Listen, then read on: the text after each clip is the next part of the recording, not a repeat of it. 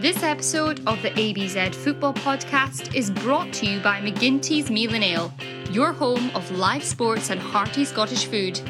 Situated at 504 Union Street, it's a great location for your pre and post match refreshments with taxi rank and bus stops on the doorstep. From casual catch ups with your friends to live music and celebrity sportsmen's lunches, McGinty's has had a place in the heart of many dandy dons for the past 13 years.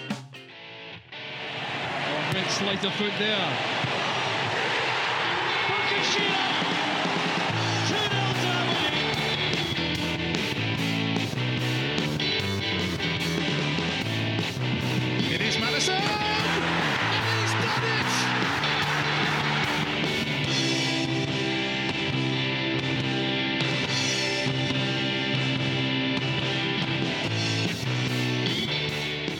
It's Wednesday, and you know what that means. Welcome to episode 43 of the ABZ Football Podcast. I'm Gary Scott. Joining me this week, as always, it's Gavin, Jay, Baxter, and Graham Steele. Gents, how's it going? Good, thank you. I'm still trying to wrap my head around the segment we just recorded with the Dogger Saints podcast guys, and very shortly the listeners will understand why. Looking forward to it. Stay with us to find out which one of the five on us referred to their wife as being a low rent Lana Wolf. Stick with us. It's coming up soon. In a week that saw football karma rear its beautiful, beautiful head at the SMiSA Stadium with Charlie Adam setting up the opener for St Mirren to all but consign his boyhood heroes Dundee to the drop. That saw Dumbarton's side featuring January signing Greg Wild take the drop into League Two that saw John Yogi Hughes taking another team into League One from the Championship. You know, he should have got an interview for the Scotland job, you know? Should have got a job for the Scotland. Should have got a job. Should have got an interview to the Scotland job. You're absolutely right. No, no, And- just a job. It was so good. Just got That's the it. interview. Just a job. Job done. And that saw Sevco and Hib sponsors the Ponzi scheme, NFT shillings, Sportemon Go, go bust. Who'd have thunk it? It's another busy episode of the ABZ Football Podcast. As we take a look back at our 1 1 draw with Hibs in the capital, we preview our upcoming fixtures with the two Saints as we round off our SPFL Premiership season. With that chat with the boys from Dogger Saints, trust me, you don't want to miss it. We check in on the women's team and their 4 1 defeat to Hibs in SWPL 1. We take a regular look at the young team. And after the break, in the week that marks the 39th anniversary of our European Cup Winners' Cup triumph in Gothenburg, we bring you part two of an interview with the man who scored the winner that night in Sweden. It's the one and the only John Hewitt. First, Hibs won, Aberdeen won the 7th of May 2022, Easter Road in the SPFL Premiership. Gav, break out that 10. To a two game undefeated streak. A point which mathematically ensures we cannot be relegated this season. Let's just toast it now. Lovely stuff. Let's get down to business. Graham, are you too big to uh, toast surviving relegation? 36 games if I toasted fucking avoiding relegation. Jesus Christ. How about to only two games left to go? Yes, I'm absolutely on board with uh, with that version. Cheers, cheers, cheers. Two changes for Jim Goodwin from the side that beat Dundee last time out. Ross McCrorie returning from suspension and a first professional start of his career for American Dante Polvara, Calvin Ramsey, and Christian Ramirez dropping out the official line on Ramsey as he was dealing with a slight thigh or calf strain. But the rumour mill continues to build that a deal's been agreed in principle with Liverpool for the 18 year old. And it could be the case that he might not be seen in an Aberdeen shirt this season. The Dons back in their typical 4 3 3 formation, favoured by Jim Goodwin so far. McCrorie in at right back this time with Polvara sitting alongside Barron and Ferguson in the midfield. Dons nearly off to the worst possible start within four minutes. Gallagher adjudged to have passed the ball back to Joe Lewis practically on the byline um, from the resulting free kick. Hibs' free kick specialist, Ryan Porteous, apparently, his effort was smashed off Gallagher and went behind for a corner kick. The Dons then settled into a fairly, what would we call it, boys? Atypical performance? Nodding heads. Lots of ball, really looking threatening with it. Fairly good shout for a penalty kick on 22 minutes when Lewis Ferguson met our Johnny Hayes cross on the volley, which appeared to strike Paul Hanlon on the arm. But resident Muppet Bobby Madden decided nothing to see here and awarded the corner kick. Melkersen going close for the home side a couple of minutes later. His effort from outside the box well tipped round the post by Lewis before Hayes went close with an effort from a free kick at the other end, which Matt Macey put out for a corner. Matt Macey's a funny name, isn't it? It's unusual. Matt Macey's a funny goalkeeper. He's a funny goalkeeper. Uh, I saw somebody tweet this this week. It was like eight years. It can't be eight years. He's probably not that old. It was a couple of years to the day where he he was playing for Plymouth, I think, and one of his players was down injured in the box, and he tried to throw the ball out for. Oh, Like, he was injured. yeah, he was injured. He'd injured Yeah. himself. That's right. And he tried to throw the ball out to get like some attention. And I think it was Scunthorpe they were playing. Maybe I don't know. The boy just runs up the wing, catches the ball before it goes out, and just like basically lobs the ball over the top of him at the net. Beautiful stuff. Proper shithousery. Great. Anyway, moving on. A fairly predictable end to the season feel for this one. Easter Road, as the teams both went in goalless, obviously, because it was a nil-nil draw. Um, on 53 minutes, the Dons grabbed an opener from the most unlikely of sources, a Hayes cross, after an attacking free kick had broken down, found Gallagher at the back post, and his knockdown was controlled well by David Bates, who lashed home an instinctive finish to send the Dons one up. And for one Aberdeen fan, it was all a little bit too much clambering onto the park to celebrate with his heroes. Now, the official Aberdeen site described David Bates' finish as Duncan Shearer esque, which I think It's the hair color. That's the only esque bit, isn't it? I, I think so.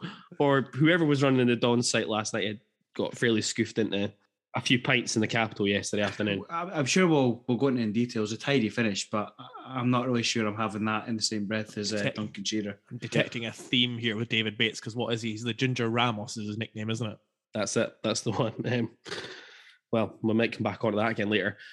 Marley Watkins decided uh, his season was up, pulling up just after the hour. He's replaced by Christian Ramirez before Funso King Ojo took to the park to replace a tiring Dante Polvara, which took a bit of a change to the system as well at this point. King Ojo going into right back with McCrorie moving up into the centre of the park. And the Belgian was involved straight away for all the wrong reasons. A hilariously badly executed diving header clearance fell to Newell six yards out, and it was only a miraculous stop by Joe Lewis that spared the Belgians' blushes on that one. Bates should have made it two just before the 80 minute mark, getting his head onto Hayes' cross, which was nodded over the bar. Hibs got their inevitable equaliser on 83 minutes. Jasper tormenting Ojo down the Aberdeen right.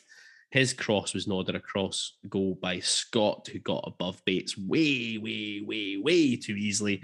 And Paul McGinn was there to swoop home from close range. McGeouch and Montgomery replacing Barron and MacKenzie before McCrorie also had to depart the pitch following his point blank block from Doig's effort, which saw the Aberdeen number two withdrawn due to concussion. Maybe I've been hit in the head with a football due to concussion protocols. Andy Considine appearing for the first time since Qarabag away on the 19th of August for a 15 second cameo as the game fizzled out. Please, that can't be the way that Andy Considine's career at Aberdeen Football Club ends. It more than likely probably will be. With Livingston and St Johnstone playing out a 1 1 draw Almond Vale. It's not Almond Vale, Tony Mack. What am I on about? The draw confirms the Dons cannot be dragged into the relegation playoff. The season is now effectively over. St Mirren's win over Dundee, dropping the Dons down to 10th, though, in the table. So, you know, there's one negative thing to talk about, I guess. Just the one. Just the one. Your thoughts on that one? Right. So I thought I was going to try and bullshit my way through this, but I'm just going to be completely honest. I hiked up Bennachie on Saturday. I got home at roughly five past three. I was aware that you could order the game from Hibernian TV, and I very quickly talked my way out of it. So did not see it live, seen the highlights. Good finish from Bates. Pretty poor goal to concede. Joe Lewis, very good. At the end of the day, though, the weekend was all about making sure that we were not in that relegation playoff. Mission accomplished. You don't have your notebook, Gav. Let me get the record out. Yeah, get the record, not the daily record. In the meantime, Graham can uh, chat while I work this out. Yeah.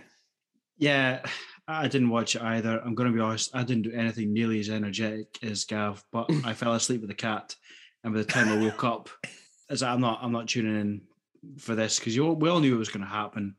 Well, I, I think we'd all probably thought nil nil, but a pretty drab draw. It's what we'd all predicted, and that's what we got. But look, one small crumb of comfort is okay, fine. We are in division for another year, but absolutely disgraceful that we're at this stage chatting about that. Got the record here. It is Jim Goodwin to date two wins, four defeats and four draws. which isn't great. it's the the furthest thing from great, to be frank. Um, yeah, I'll, I'll fuck it. Might as well. The interested disclosure: I didn't fucking watch the game either. So this is a a quality piece of uh, reporting coming away from us. It's so bad. Where Norm- did you norm- get that match report from, by the way? Well, I pulled it from watch. I watched the highlights. it's pretty clear, isn't it, from the from the from the match report? Like it's it's like we said before, it's it's the copy and paste the bulk Yeah. of any match report from this season, with the exception of maybe the early European. Swap out our scorer, probably keep who's at fault for our goal because that kind of has repeated itself, and then job job done. It writes itself. Keeping a segment about King Ojo doing something stupid. um, We must you know, have watched Yeah. the same highlights because you've neglected to mention Ramirez making an arse out of a one on one. Yeah, I haven't seen it. I know I saw people talking about it. I don't know. I mean, that doesn't sound like it's out with the realms of possibility now, does it? So, um, the thing I was kind of almost most intrigued about yesterday was probably the Dante Polvara performance because it was the only real curveball that was in the starting lineup. We'll come on to some of the comments Jim Goodwin made later on. I'm kind of pleased to see that he's decided to give him a, a, a go because we are effectively into three dead rubber territory games now uh, after the win against Dundee last week. I know there was still the mathematical possibility we could have been caught by St Johnstone, but realistically, I don't think it was ever really going to happen. So I'm kind of okay with the idea about let's get some minutes into Polvara. Let's see what he can.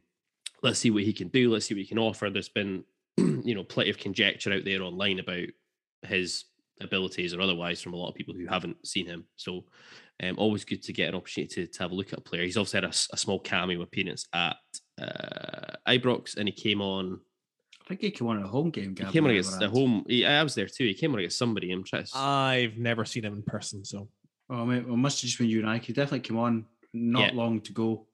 Uh, yeah. Anyway, it's good that he's getting a run out just uh, for his sake, if nothing else. might have been against Hibs actually. Was it? Was it Hibs? The home, Might have been the home against game? Hibs actually. I think it was. Might have against Hibs. Um, so I kind of put it out there on on on the socials to kind of like get feel from people who had actually watched the game and who therefore could at least provide some sort of um, opinion about how Polvara did. Uh, this is always a dangerous game when you start to take comments off of social media, but hey, there we go. On the whole, everything I've seen about Polvara was kind of reasonably positive in the sense that people weren't saying he was horrendous. Like, I don't think he, I don't think he pulled up any trees. It's fair to say from what we can see, but he didn't look particularly out of place. from what I saw, more positive than negative. Yeah. You know, Kevin Smith on Twitter, first half, he was neat, tidy, didn't do anything bad, really, didn't look out of place. Massive step up in pace and physicality for him, which is which is going to be a, a key part to this, I guess. You saw with um, Chris Mueller, you know, Hibs were very vocal about the fact that he couldn't cope with the pace and the physicality of the Scottish League. Hence, he was going back up. And that's a guy who's played at least at MLS level um, this is Dante Polvara making his very first professional footballing start against Hibs on on on Saturday. Kevin Smith, sorry, just continue, massive step pace and physicality. Bear in mind it was played at a meaningless end of season pace, so that does need to be brought into account. I'd play him for the last two injuries may dictate that anyway, which is a true point. Obviously, McCrorie being taken off with the concussion protocol, and Connor Barron was hooked as well with what looked like a, a potential injury. So there is the possibility that Polvara will certainly appear in the last couple of games. George Beattie, I thought he looked tidy enough, although he looked to offload it as soon as possible, not take on responsibility. I don't have a massive issue with players offloading the ball quickly. If they're moving the ball quickly through the lines, making quick passing, I'd rather that than dilly dallying on a ball for fucking 30 seconds, to be honest with you. But that's okay for a first proper pro outing. Two footed, can see him grow with confidence, a decent start.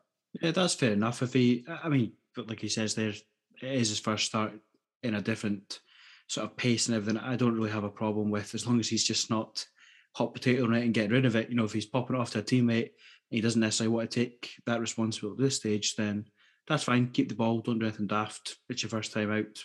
Seems pretty solid. Yeah, definitely. Mark Haskett did fine, although he seemed a bit timid in the air, going for tackles, particularly given his size, size and athleticism, which is a point. He is a big lad, um, so you would like to think he would be able to kind of dominate a little bit from that perspective. He'll need to work on that to be really effective in this league, I'd say. I think it's a fair comment. Mal Dunbar, he did well, fine touches and positioning, same type of midfielder as another six at the club, though all suffer as we don't have a number 10 uh, central defender. Still woeful. I guess we'll come on to that. That's not a comment about Dante Polvara, but there we go. Willie Beattie, I only saw the second half, so he saw 45 minutes more than the three of us did. I felt he was off the pace, and his distances were too big to not put pressure on his opponent. Now, that might tie into the fact that I think a lot of people who did watch the whole game said he maybe did tire as the game went on, which is not to be unexpected, I guess. Uh, Gav Grant thought the game passed him by, to be honest, tidy enough in what he did, though, I guess. So, no glaring howlers. Don Leone, Udo looked neat and tidy and showed once he's up to speed, he'll be an asset. Wasn't scared or intimidated by the pace of the game, much better than I expected. Seems the stories of those in the know about him being awful were, well, shite. There we go. Truth Sayer, some good. I love this. I love this. Some good first touches and a bit of passion, but not Matt Sharp. I'm going somewhere between Scott Severin and Leon Mike. That is a wide, wide range you've given yourself there to place Dante Polvara in. Although probably not the widest range you'll hear this evening. All I'm going to say. Wait for that Dogger Saints uh, segment to come up. Michael, it's uh, at Mike34775 on Twitter. Very tidy possession, good feet, held the ball up well and brought others into play. Did well. So, again, some positive stuff. And just for some balance, Eric Wincanton, he's not the caliber we need. Short and simple, straight to the point. So, again, I, I, didn't see it, didn't see the game. None of the three of us have seen the game. Difficult to really judge. I suspect we'll see more of him now between now and the end of the season. We'll be interesting to see what he does. Jim Goodwin was very non committal about him. Uh, I think he always said was he did okay I think it's the direct quote about how he dealt with which is very. It's not the usual sort of bigging them up on their debut, especially as a young a young guy breaking into the team. Never mind the fact that it's you know a sort of different league and all that style. But I, I guess some managers play it one of two ways. You're either bigging them up and trying to boost up the confidence, which builds the hype and can yeah. cause problems laterally, or you just try and you know just dampen down expectations um, not necessarily for the for the player themselves, but just for the likes of us.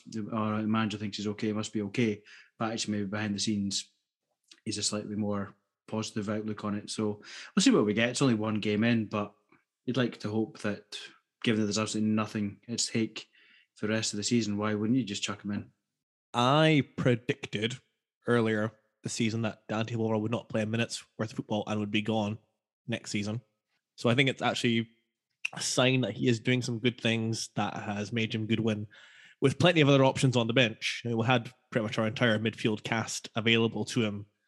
That he's shown the faith to have a look at Dante within the context of an SPFL top flight match.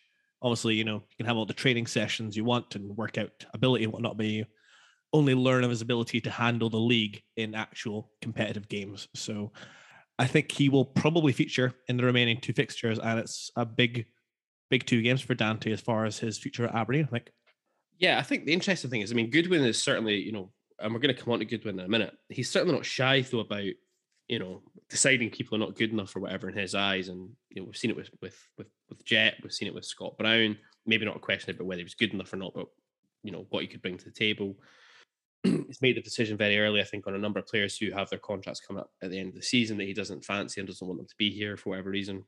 Fair enough. He's been, I think, Polvara's probably been on the bench, I think, for the vast, vast majority of Goodwin's games in charge. Now, I know we've had some injury issues around those those games, but if Goodwin genuinely thought he was hopeless, he's not getting anywhere near the first team squad, is he? Um, and so to give him the option to stick him on the, the, the pitch, to give him a start, I was I was surprised to see he started the game. Um, yesterday, I knew there was a lot of rumours going around early doors about Ramsey missing the game. I predict I I suspected it'd be Ojo at right back and the the traditional middle three of McCrorie, Ferguson, Barron. So I was quite surprised to see the Polvara news when it broke with us.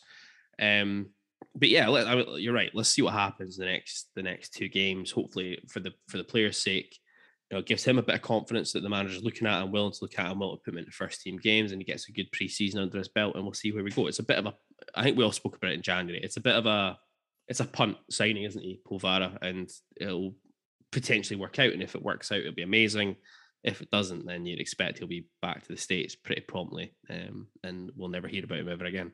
Yeah, but uh, I think we all said we're all right with that. Yeah. I mean, our, yeah. our transfer strategy has to be bring obviously bringing youth isn't a transfer, but where we have a small amount of money, I kind of want them to use that on you know as much as an established name as you can afford to get. But chucking a few quid at likes of these guys from somewhere else, people maybe aren't tapping into, I've no problems with because all it takes is one of them to work, and you've you know you've more than than got back what you paid out, or you might get a little bit more. So we're absolutely fine with the the plan of getting him, and let's see if we can maybe see a little bit more of him the next couple of games and see where that leaves him come pre-season. Basically, would also add. I mean, I guess we were saying it's unlikely that St Johnstone were going to go on a run, and we were really going to be in danger. But I mean, mathematically, still needed something out of the game. So to put him into a game when you actually needed something, maybe is a little bit more of a vote of confidence rather than he just played him because he had to. I made a somewhat rather flippant comment on Saturday when it the chat was coming through that he was doing well, that there were people who had decided he was shite from the minute he signed, who were probably having to keep pretty quiet. And I'm I'm glad to see that was the case. Um, you know, he if we're if it's to be believed, he had interest from Germany and the Bundesliga. So And there's- it tends to suggest there's something there and Hibs. Of course, Hibs. Of course, Hibs. Uh, him and Vicente. Um, obviously, though, you take that with a pinch of salt because you know it's easier for teams in the Bundesliga to chuck a couple of quid at a youngster, and if it doesn't work out, it doesn't really affect their balance sheets or their or their playing um, endeavors. He's got a lot going for him in terms of that his athleticism, and yeah, I think we're all interested to see how he does because yeah, if it works out, it'll work out. It'll be it'll be good for us. Uh, if it doesn't, then yeah, he'll be packed off back to the states like a young jacker. Absolutely. Um, after the game, Jim Goodwin announced, and this wasn't in the official club media. I think it came through some of the other media um, that he he decided to go with an eleven uh, to begin the game with of players who were under contract for next season. I think it was very much the kind of classic go and show the fans and show me, you know, why you deserve to be in my thoughts for next season type thing. But he'd also told six of the nine players on the bench that they're not going to get their contracts renewed or are free to find other clubs. And that, that obviously got quite a how would you describe it? It, it? I think a lot of people on social media took that as being like some sort of major revelation, but it's probably not really, is it? Two of the guys are on loan. Yeah. So I would I would take that as we're declaring we're not interested in bringing them back. Yeah. Considine and Ruth, it's public knowledge, are away. hmm Ojo, McGeouch out of contract. Not a hint of any chat about them renewing. We've open talks with the players. He does want to keep Johnny Hayes, for example. We're very publicly talking about getting another goalkeeper. So Gary Woods. Here's the door. And then yeah, that leaves what Connor McLennan and Christian Ramirez. And we've all talked about McLennan and Ramirez has chucked it. So but it would not shock me in any way, shape, or form if none of those nine are here next season. I wouldn't be surprised at that at all in the slightest. I suspect that that's one of these kind of classic. It's all about the wording, isn't it? Like he's probably not told Ramirez. I know, I know that pre-game again there was all the chat that you know, as far as he's concerned, Ramirez is part of the squad for next season. No one from Ramirez's camp has come and told him he wants to leave and all that sort of stuff. But I, I suspect that won't happen until the season ends. Until Ramirez is on the plane to LA. Yeah, Even from a negotiating standpoint, like it weakens our position if we come out for a guy under contract Yeah. saying he's gone, we don't need him or we don't want him. You, you're going to be talking him up. So if anyone is potentially interested, obviously they probably know how the game goes, but you want to send out the message that he's under contract. So if you want him, you're going to have to, you know, pay him to take him off our hands rather than another guy that we're paying off. So there's maybe just Yeah. a bit of playing the game there. Yeah, I imagine so, and I, I, I agree with you, Gavin. I, I I could see very easily a scenario where none of the nine that were on the bench uh, are still at Aberdeen next next season. I could I could very well see that sort sort of scenario um, come to pass, which I don't have a You know, problem with. I don't have a problem with either. I, I, I, if I'm honest, I, I think we've spoken about well Gary Woods. I mean, my thoughts about Gary Woods as a goalkeeper have been made very clear on this podcast through this season. I would be more than happy. I will. Will I personally drive him to his next club? All I will say is with the like I've said before, the budget we've got, it's going to be difficult to have two like genuinely interchangeable number one goalkeepers because I just don't I just don't think we've got the budget for that. I know everyone's got their view on him, and he probably was a little bit more disappointing. I thought he might be when he got that run in for Lewis. So I can see why people want to change him. I guess where I'm going with this is I'm not so sure you're going to get a significant upgrade on the bench for next year. I'm not saying there aren't better players out there. I'm just saying I don't think our budget is going to stretch to a genuine number one just sitting on the bench. But I'm absolutely happy, as is often the case in this podcast, to be proven wrong. I've got a proposal. Oh, Alan Robson. Yeah, Alan Robson's a good keeper. Yeah, no, I would, I would second that. I would second that. He's also got a season ticket, so like you wouldn't really have Yeah. to pay him because he can get in for free. Yeah, there we go. That would be literally the contract. You just you can watch the games from the bench. That's it, done. That's a reference for the three of us and the guys who play fives with us on a Thursday night. That's literally about it. Um, none of the other guys I don't think are surprised me. Obviously, Connor McLennan's under contract. I, I suspect if somebody came in and said we would take McLennan off our hands, we would probably say thank you very much. McLennan might stay here as an under contract, but I suspect he'll be on loan at the very least. Potentially, I do wonder with McLennan. I wonder if that he might be the kind of player Goodwin might like because he could play a number of different positions, and so he adds a bit of flexibility. He's probably not very expensive. He's played over a hundred times now. You know, It's another season of Connor mm. McLennan, and if he is playing different mm. positions, not even getting a run in any position mm. where he can demonstrate any sort of form, just cut your losses. I'm sorry, it's, it's always disappointing when sort of one of your younger guys has come up through the ranks. You know, but 100 appearances and he's still here. I can't quite get my head around that. I feel that if it were the case that he were part of the plans, we'd have seen him more than we have. I would agree with that. I think the last time we saw him was maybe was it Ross County? I think it was where he kept trying to beat himself in the touchline and basically the ball run out. That or United? I can't quite remember what game it was, but yeah, Well, your point Yeah. stands. I think you're absolutely right. If we were going to, if Goodwin fancied him for next season, he's had more than enough opportunity to play him, and he and he hasn't. I think um, there was some real mixed reactions and views about on supporters, you know, from supporters on social media after the game uh, as well, specifically in relation to Goodwin, actually, and his kind of decision making during the game. And I do feel that this is something that's becoming more and more prevalent as the weeks go by as well now, that more people are, I think, really starting to question Jim Goodwin and his approach to games and his mindset and about how he's approaching games and how he's approaching substitutions decision making during games as well. I feel there's more and more people doing this now, and it's I feel like it's becoming. I don't want to say it. it I feel like it's putting pressure on Goodwin now to get off to a good start next season because I feel that credit he maybe had in the bank from when he come in is kind of starting to wane away a little bit. Whether that's right or wrong is, is another matter. We can kind of talk about that in a minute. But I don't know, like we, we got an email in from this doesn't happen very often, but well, it does happen fairly frequently. We get emails in, but often I won't read them out because Well, I was going to say this. This was a real one, and it wasn't someone who had like ten million dollars in an account from their husband, and they just needed a little bit of help from us to release that. Yeah. This one was genuine from an actual human being. or it wasn't somebody being like, "Oh, stop covering the fucking women's stuff. It's fucking shit. I don't want to fucking hear it." Right? And hey, listen, honestly, if if anyone out there actually wants to like contribute, put s- put a view forward or whatever, fire it in. I'm sure we'll we'll have a look at it and we'll we we might read it out in the same way that we do here. Uh, the email address is abzfootballpodcast at gmail.com. Hit us up.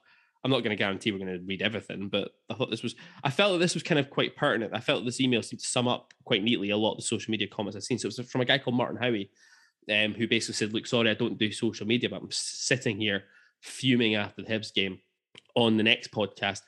I'd love to know. I, I, one thing, Martin, like, fair play, mate, to be sitting fuming about that game. I mean, the three of us couldn't even be ours fucking watching it, um, which says everything you need to know, I think. But anyway, Um, fucking charlatans doing this podcast this week. Absolutely.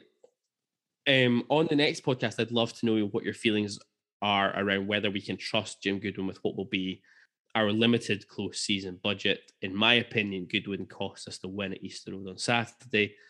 We looked fine with McCrorie at right back. He takes off a midfielder in Polvara, brings on a midfielder in Ojo, who he puts to right back and moves McCrorie back to midfield. We lose a goal straight away from the right back area. I think McCrorie's best position is probably midfield, but the team was stronger with him at right back. If Pavor, if, if Polvara required to come off, then replace him with McGee, Jenks, or Ojo in midfield. Fucking amateur hour. Um, and this does kind of tie in with with a lot of commentary I did see, which was around the decision making. To, I think it was clear from from reading from every online, Polvara was probably done, and that's to be expected. It's his first professional game. He's he's not going to be up to speed at all it seemed as though McCrorie was doing well right back, so the decision to stick Ojo in to right back and move McCrorie to midfield does seem like a kind of slightly odd one. We do have the likes of McGeouch and Jenks on the bench alongside Ojo, who could play midfield as well. So Gavin has also made the point many times this season that Ojo's better work, generally speaking, during the campaign has been when he's been made to play right back. but it does tie into a lot of the conversations we've already had in the pod in the last few weeks where we've looked at substitutions during games and been like, I don't understand why we're doing that. I don't understand some of the, the decision making in terms of system, what we're doing with that. I don't know, like what's what's was uh, is Goodwin under is Goodwin starting to become under pressure already? I would say so, but not from a sort of Goodwin out. Uh, like I'm of the opinion that there's pressure in the Aberdeen job. Any game you don't win, uh, that's my. Obviously, we're not going to win the league, unfortunately. But I think there should be pressure in every game where you don't pick up three points. Include the old firm in that because that's just you know where you want to be. So there is pressure. He is under pressure. I'm not. It's a tricky one to know. You know, is he the right man to take us forward? Because you know, Gav read out the, the record early. It's not. It's not very good. I'm trying to two four four sounds like a Jimmy Calderwood formation. I'm trying to sort of, you know, look at the, the bigger picture. So obviously, I've never been a football manager, but a lot of people say, well, you know, it's not my players. You think, well, okay, that that's absolutely the case. It's not. We, we um, for whatever reason, the the chat was maybe we're going to bend glass in October. We didn't. We dilly dialed, dilly until after the season, uh, the transfer window was shut, and then basically the new manager's got his hands tied behind his back. So I'm kind of taking the view that I can't really judge the full sort of Goodwin appointment until next season. However, I don't disagree that to date some of the substitutions have been odd. And in Martin's particular point, I agree. You want McCrorie in midfield, but he's played right back a couple of times, done quite well because he's just quite a good player. I feel like if if that's working, that's not the problem on the pitch. You've got a midfielder who's just making his debut, who's tiring. That that's what you need to fix, not shuffling someone around for that change when you've got a guy who was performing rather well in that area. And it's not the first time I the last couple of home games we've come away with like I don't I don't quite get I don't get the changes that he was making. And it's not even yeah. like oh, you know the bench is woeful or whatever. It's like I don't know why he picked that guy for that change. He could have picked someone else who could have done that job a little bit more naturally. So I think he is under pressure and people will be looking at I think most people are probably sort of saying, right, okay, it's it's not his squad. And even though the three of us have said we think we've got good players, that you know, it's not really played out too well for us. So maybe we don't. But I'm not so sure he's really. If I'm being really kind, I'd say he's just taking a pragmatic view, and he's just been trying to grind out a few points here and there, just to keep us going. And next season we might see sort of what he really wants to do with the club in terms of how he sets up and how he approaches games. He's maybe just been a little cautious because we uh, we just needed to to grind out some points here and there to keep us going. My comments are going to involve a lot of speculation, having not seen the game again. Um, from what I could roughly gather from Twitter, it seemed like we were being overrun in midfield. And I suspect his thinking was to get McCrorie back into midfield to regain control. Uh, McGeouch's not played a lot of football for some time now. I don't know if Teddy Jenks is the kind of guy you want in a battling midfield. And I suspect his thinking was to get his one of his best center midfielders back in there and put an experienced player in Ojo to to play right back. Um, I have said Ojo's done some good work out wide, not recently. Uh, so it wouldn't have been my number one first choice um, solution to that issue. At the same time, you know, you can't it's not Jim Goodwin's fault that David Bates gets out jumped by a winger in James Scott and no one decides to mark Paul McGinn. It's bad, bad defending all around there. It's it's horrendous. Um, and you know, there Hibs had chances before that, um, so we yeah. weren't by any means rock solid before um before Dante went off and that change was made. I think um I think to go back to Game's point, Goodwin, whoever came in, was going to be under pressure to get off to a good start. Whether that was Jim Goodwin, whether Stephen Glass survived the year, whether we hired Jurgen Klopp, you know, it would we were going to be demanding a much better start, largely because of just how unacceptable the season has been. Um, I maintain my view that he is working. He has come into a situation that is worse than he probably suspected. That a number of us suspected, and yeah, he's just doing whatever he can to get over the finishing line. Um, I think the the real test will be July, August, September. That's when we'll get a better view of what of whether Jim Goodwin is the right man to take us forward. Well, and also what the sort of the club structure does to support him in that. I mean, I guess we're all talking about the manager, but it's not maybe like it was in the olden days under McInnes or going back the way where the manager I think called the shots and did the did the recruitment. If if for example Ramsey does go for four million, then does the board and the setup really trust Goodwin to basically chuck some or all of that at him and we really go for it in the transfer window because we need eh, we need a lot of players. We need a shitload of players. Let, us be honest, and that even if you're just getting it's Aberdeen, even if you're just getting a lot of average players, that's still going to cost. So it'd be interesting to see if we do get some money in, serious money in, if they really back him um, and go for it. Because if they, I'm kind of of the view that if they don't, it's just not a vote of confidence in the manager. So what was the point of getting him? I mean, it, it raises an interesting point just around our budget. I mean, uh, Martin's obviously talked about the fact that you know it'll be a limited close season budget. I mean, it'll be limited, you know, in the grand scheme of things, but within I imagine Scottish football will be, a, and, and Goodwin has said himself, will still be a very, very competitive budget. What will be interesting to see though is, you know, you, you look at if if the rumours about Ramsey are correct, then it's four million plus. Hopefully, four million of that is up front for Ramsey.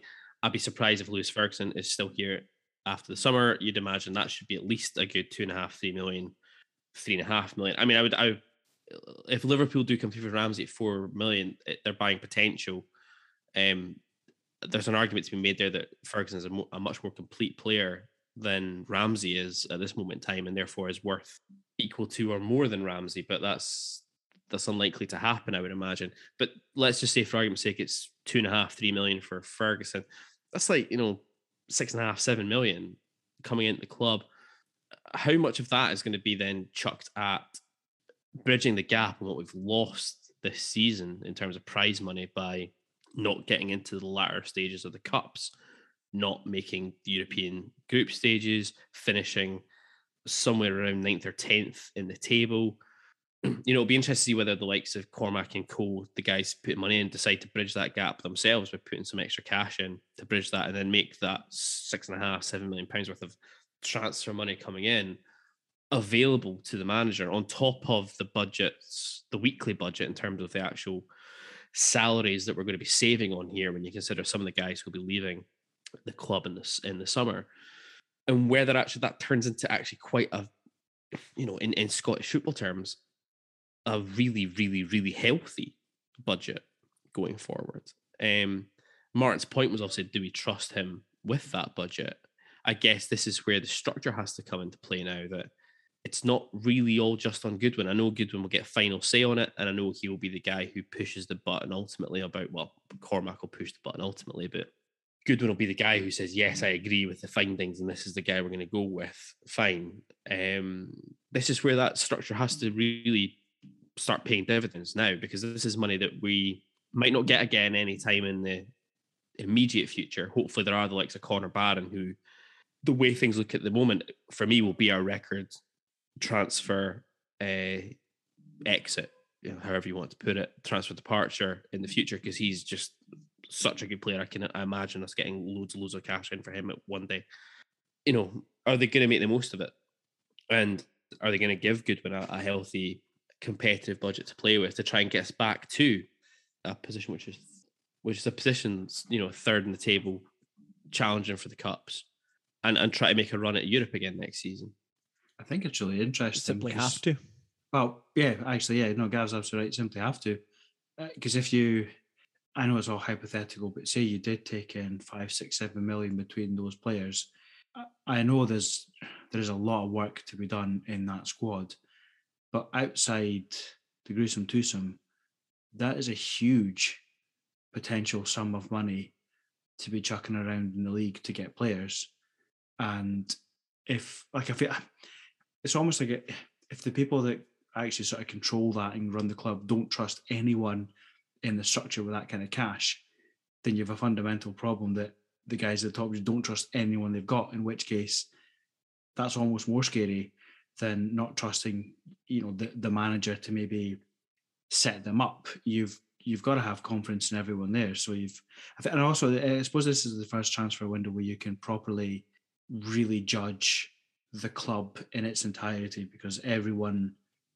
is in position and has been for a period of time now. But I think it's a fair point because there's one thing, oh, do you trust them to get good players?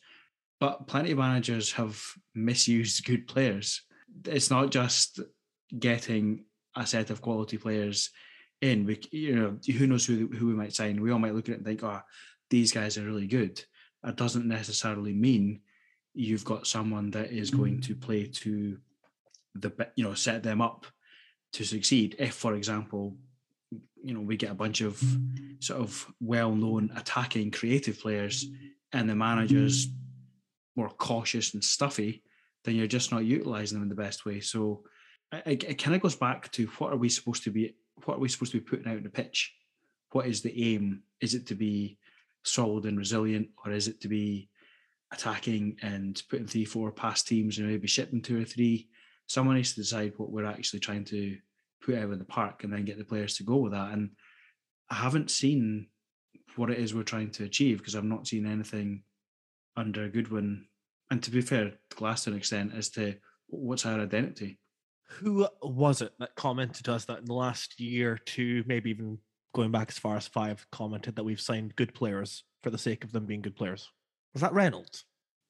It was Mark Reynolds, I think. Yeah, I'm pretty sure it was Mark Reynolds. I think it was. So yeah, Uh, in Danger Man. Mark Danger Reynolds. Man. Happy birthday, by the way. Um, yeah, we were asked to do a little um, article about the season and the omni shambles it's been, and I think it went back to maybe last week or week, two weeks ago. Gary talked about whether we should like be keeping Declan Gallagher or whatever, and I made the comment that we need to work out a system and a formation and go about signing players that will fit to that formation. Yeah, we need to sign. The key thing for me is to sign a blend of players rather than just sign a good midfielder here, a good striker here, without really giving any consideration to whether they can work together. So, um, hopefully, yeah, if the money comes in for the two mentioned players, um, we'll presumably be saving quite a healthy amount of money with the number of players that are leaving. Um, yeah, hopefully the the overall structure. And it's, it's important to mention that yeah, it's not just Jim Goodwin; it's Mowbray, Gunn, Cormack, everyone involved. Simply learns our lessons from last year. We don't sign your Jets and your Jack Gurrs and your Austin Samuels. Um, yeah, we we know what we're doing. We understand what we what we need now. Absolutely. Fingers crossed. Um, I'm not going to be churlish enough to suggest we're going to do a top dawn for this week, am I? I'm willing to punt in a name. Oh, go on then, Gav. Gav Gav's admitted he's barely watched anything to do with this game. Go on, Gav. Uh, Joe Lewis for that save from Joe Newell. Yeah, it was a good save. Um, can we just talk about Ojo's attempt at heading the ball clear? Listen, I never thought I'd see a header, a diving header, worse than Vujadinovic into his own net, but I think this actually is. I think this one might be. This one might be worse. There was no one behind him. I, I don't even know what he's trying. I, I don't know what he's doing. Sometimes I'm not sure Funso does himself. No idea. Graham, are you gonna are you gonna venture a top dawn? No, I was just going to make a snide remark. Speaking of not knowing there's anyone behind them, uh, David Bates, there was a guy behind you. I saw someone gave Declan Gallagher man of the match, and I think Fit by Daddy nearly lost his shit. Yeah, I think he probably had a fucking coronary. I'd imagine. According to the BBC, where you can vote, uh, Andrew Considine got man of the match with 7.92. So You know what? Actually, for making a comeback from that injury in Qarabag, Andrew Considine. Actually, jokes aside, Ross McCrorie for putting his face where it absolutely 100% hurt. Oh, Um, that is a man who has not downed tools and is 100% doing his job. and was nearly having a scrap with the physios and stuff about wanting to stay on as well. Which you know, fair play to Ross. Uh, there'll be a bit more from Ross in a minute or two. I'm going to give top dawn. It's I'm, I'm going to be really kind. I'm going to give it to Dante Polvara. Uh, debut match in the SPFL Premiership for the Big American. Did fine. Did okay. A quote mark from Jim Goodwin. Dante Polvara, you are my top dawn. Let's move on. It's taken 43 episodes to turn soft. Other news from Pittodrie this week. Well, first of all, most importantly, uh, I headed down to Cormack Park last week to present our inaugural 2021-22 Player of the Year award trophies. Um, unfortunately, Vinny Besuijen was not around, so we'll have to do that at a later date, unfortunately. But first up, our Player of the Year award. We present that one to Ross McCrorie. Here's what Ross had to say about being voted the winner and his thoughts on the season to date. Ross McCrorie, congratulations on picking up the ABZ Football Podcast Player of the Year award for the 21 22 season. Just over a thousand supporters voted for this one. Obviously, collectively, maybe not the season we were hoping for, but uh, individually, it's been a positive season for yourself. Uh, thanks very much. Uh, first of all, it's, it's an honour just to, to, get the award, and uh, thanks very much for, for the support throughout the season. Um, definitely, it's not the season we wanted as a team as a whole. It's been it's not been anywhere near good enough. Um, the wrong end of the table, basically, and uh, we've got a point to prove next season. But as, as an individual, I felt as if my performances have been right up there. I've, I feel as if I went to a new level. Consistency has, has came, and uh, especially when I was at centre back, I, I felt as if I was playing on my skin, and getting very comfortable there. So, no, it's uh, overall it's been a good season individually, but next season I want to push on and, and try and get the team up up the table and uh, challenge for our trophies, mate. Top man, congratulations again. Thank you. And at the same time, also managed to present young Calvin Ramsey with his Young Player of the Year award as well. Calvin took some time to reflect on his breakthrough season with the Dons. Calvin Ramsey, congratulations on picking up the ABZ Football Podcast 2021-22 Young Player of the Year award, voted for by just over a thousand supporters again, we're just saying to Ross, collectively, maybe not quite the season we were after, but individually for yourself, a real breakthrough season for yourself. Obviously, getting a mainstay in the first team squad now, picking up the Football Writers Young Player of the Year award, a co nominee for the PFA Scotland Young Player of the Year award. For you, just personally on an individual level, what do you think was the, the highlight of your season? Yeah, thank you very much. Um, it's been a brilliant season for me, obviously, first full season. Um, since I came into the team, I just tried to play as well as I can and keep, make sure to keep myself in the team and both the gaffers have trusted in me um, and I managed to stay in the team. Um, obviously, we've not done as well as we would have liked, but for me, on a personal note, I've enjoyed every minute of it. There's been lots of ups and downs, but uh, my favourite moment was probably scoring against Dundee. Obviously, start of the season when I got that assist against Dundee United with a little skill, um, that was up there as well. But it's all been positive this season for me. Every game I played has been positive, so it's just been brilliant so far. Top man, excellent. Congrats again, Cal. Thank you very much. Now, we've still got a couple of awards to present. Look out for interviews with those individuals in the coming weeks. In other news, although not officially confirmed by the club, it would appear that Michael Ruth, Luke Turner, and Tyler Mykyta, hopefully, I've now made sure that we're all above board on a particular forum for getting that pronunciation right now. Uh, they've all been or are, are all set to be released by the club at the end of the season. All three out of contract. They've all had mixed success, I think, on their various loans this campaign. Any particular thoughts you want to venture on on on that, gents? The Michael Ruth one, it's maybe not a huge surprise, but I think the other two have had.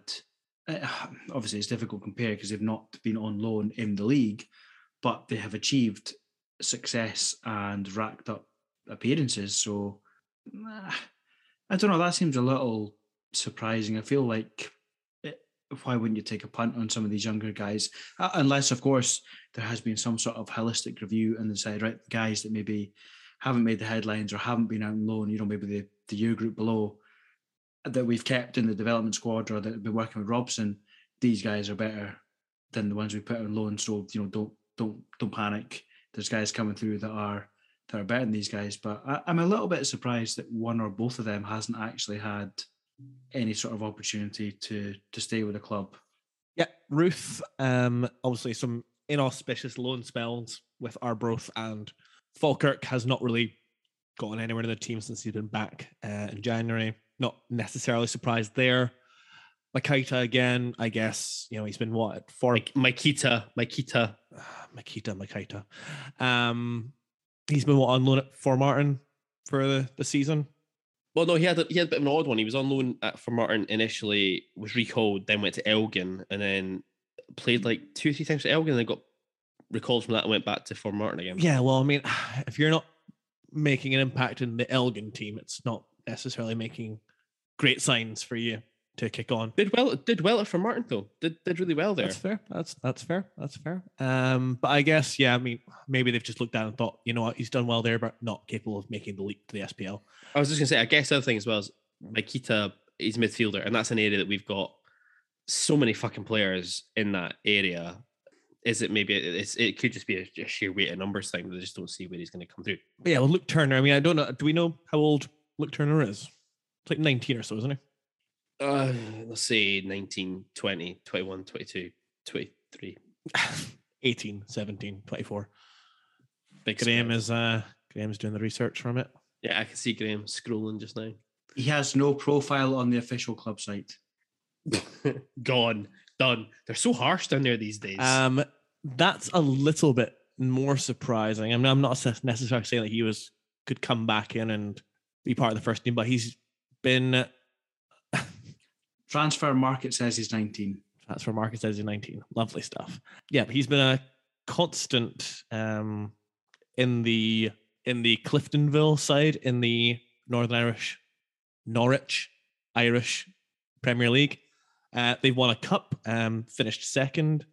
I would have thought that would have been a good sign to then at least come back and then maybe get a move to perhaps the championship or somewhere else. And given that we're letting go of Andrew Considine, Michael Devlin, Ross McCrorie is obviously no longer planned to be a centre back at the club.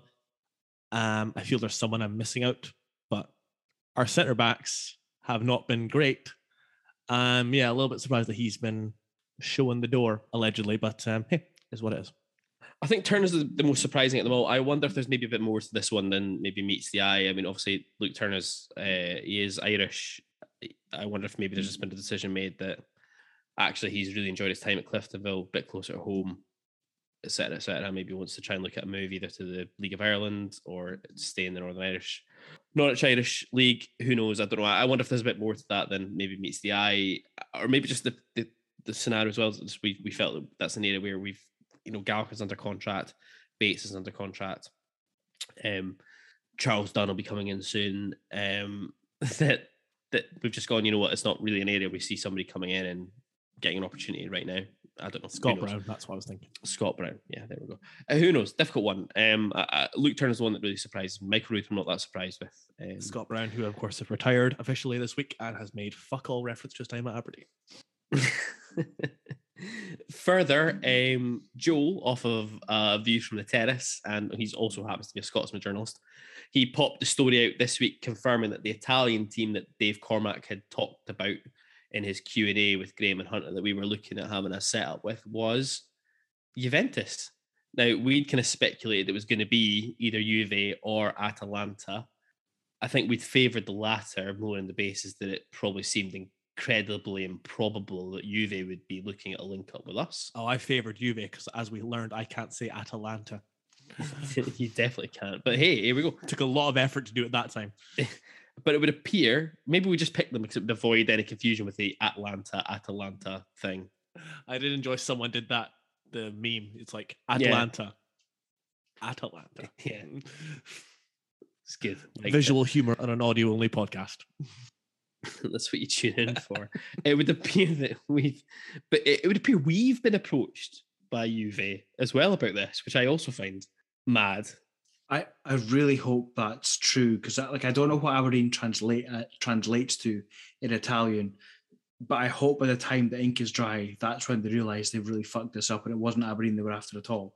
but it's too late. The Bala's here on a free transfer and it's happening. But we say that we're one of like a five dozen teams they've invited. Yeah, we'll get onto it. It's part of their Club 15 project.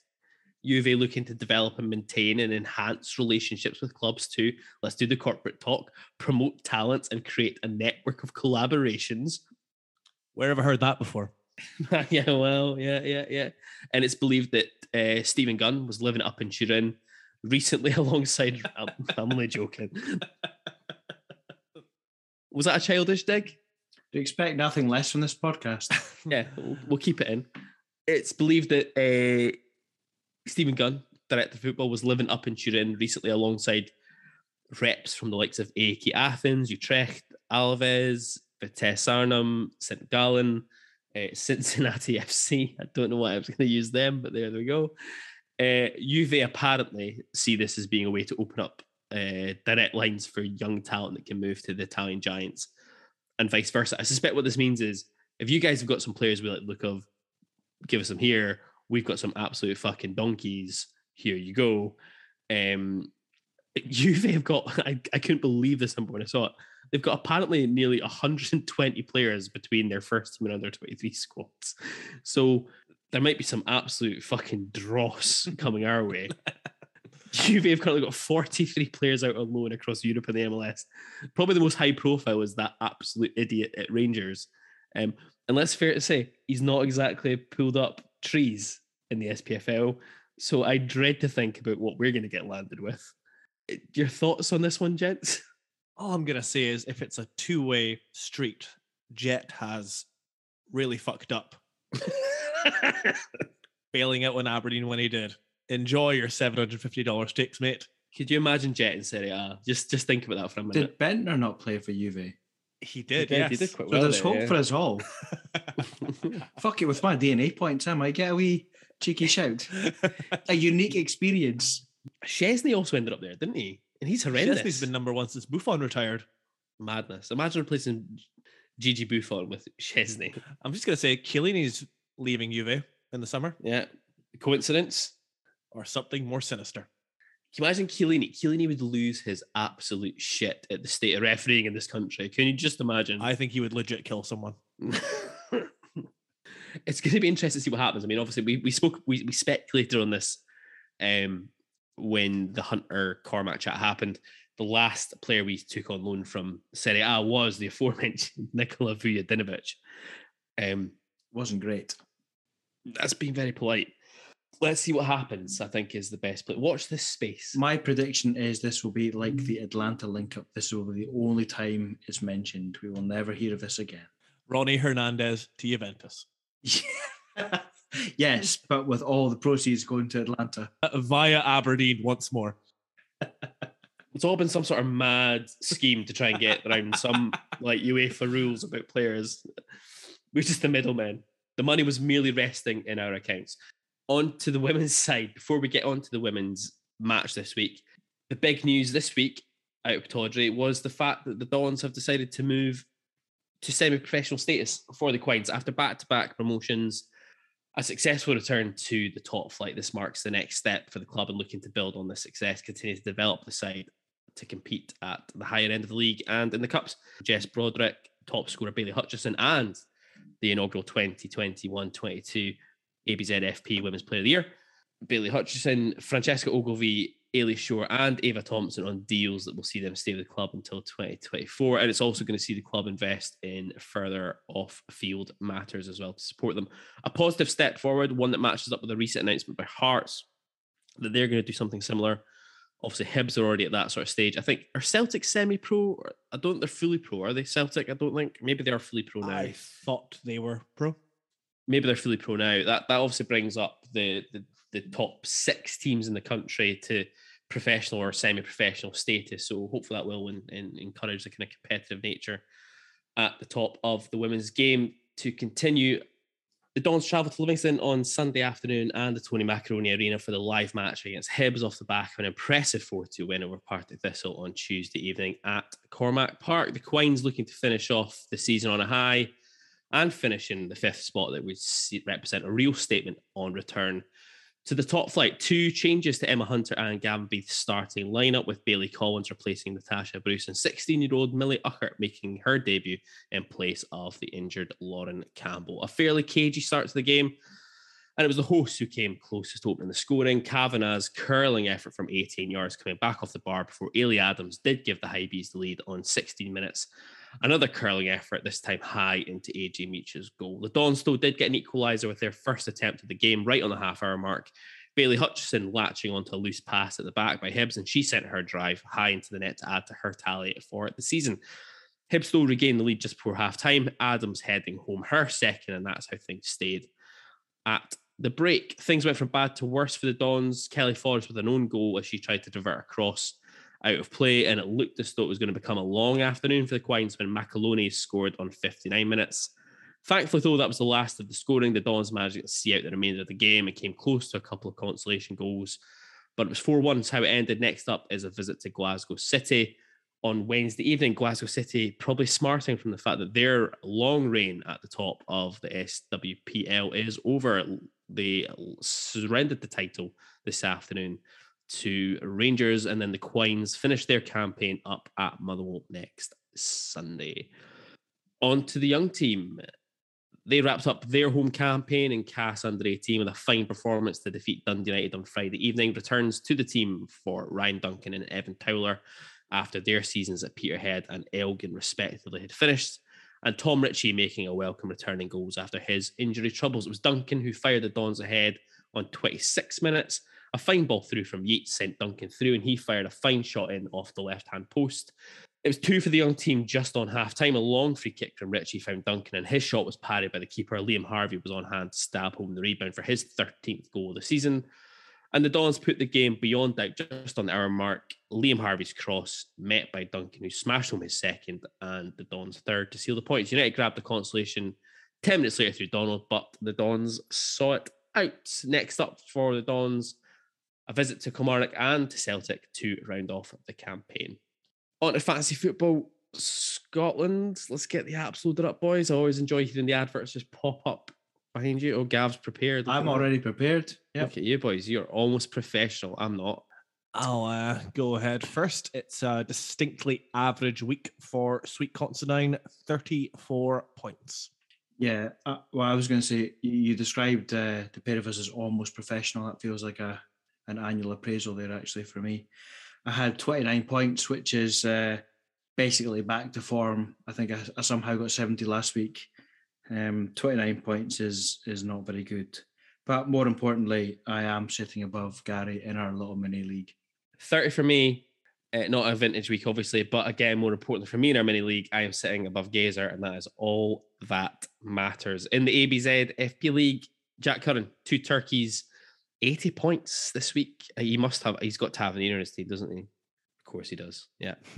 Um, As does the new entry in number two. Yeah. A big week for Old Kent Road. Overtaking our friend Stephen Brown and Gold Frankincense and Gurr.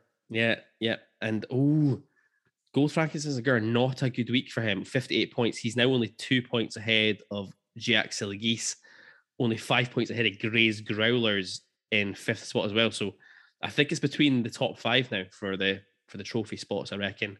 I'm calling it. I think it's all the way down to Matt's marbles. Possibly, maybe. I, I think it's the top five. I think that's where you're looking here. Not not a good week for Gold Frankincense and Gar. Really needs to pull his socks up and uh, and and try and sort that shit out ahead of this week because I'd re- I'd be really gutted if he doesn't finish in that top three. But hey, there we go. Keep on keeping on one week left to go. One week to go. Two games, one week. Let's move on. Talking about two games, one week. Do we even want to preview these two games, boys, that much? I mean, let's let's let's, let's face it. We're Perth on Wednesday night against St Johnstone. They're consigned to a relegation playoff against our brother Caley Thistle. Yep. Let's just we'll just skip straight down to the Dogger Saints chat. I think that's the best thing to do.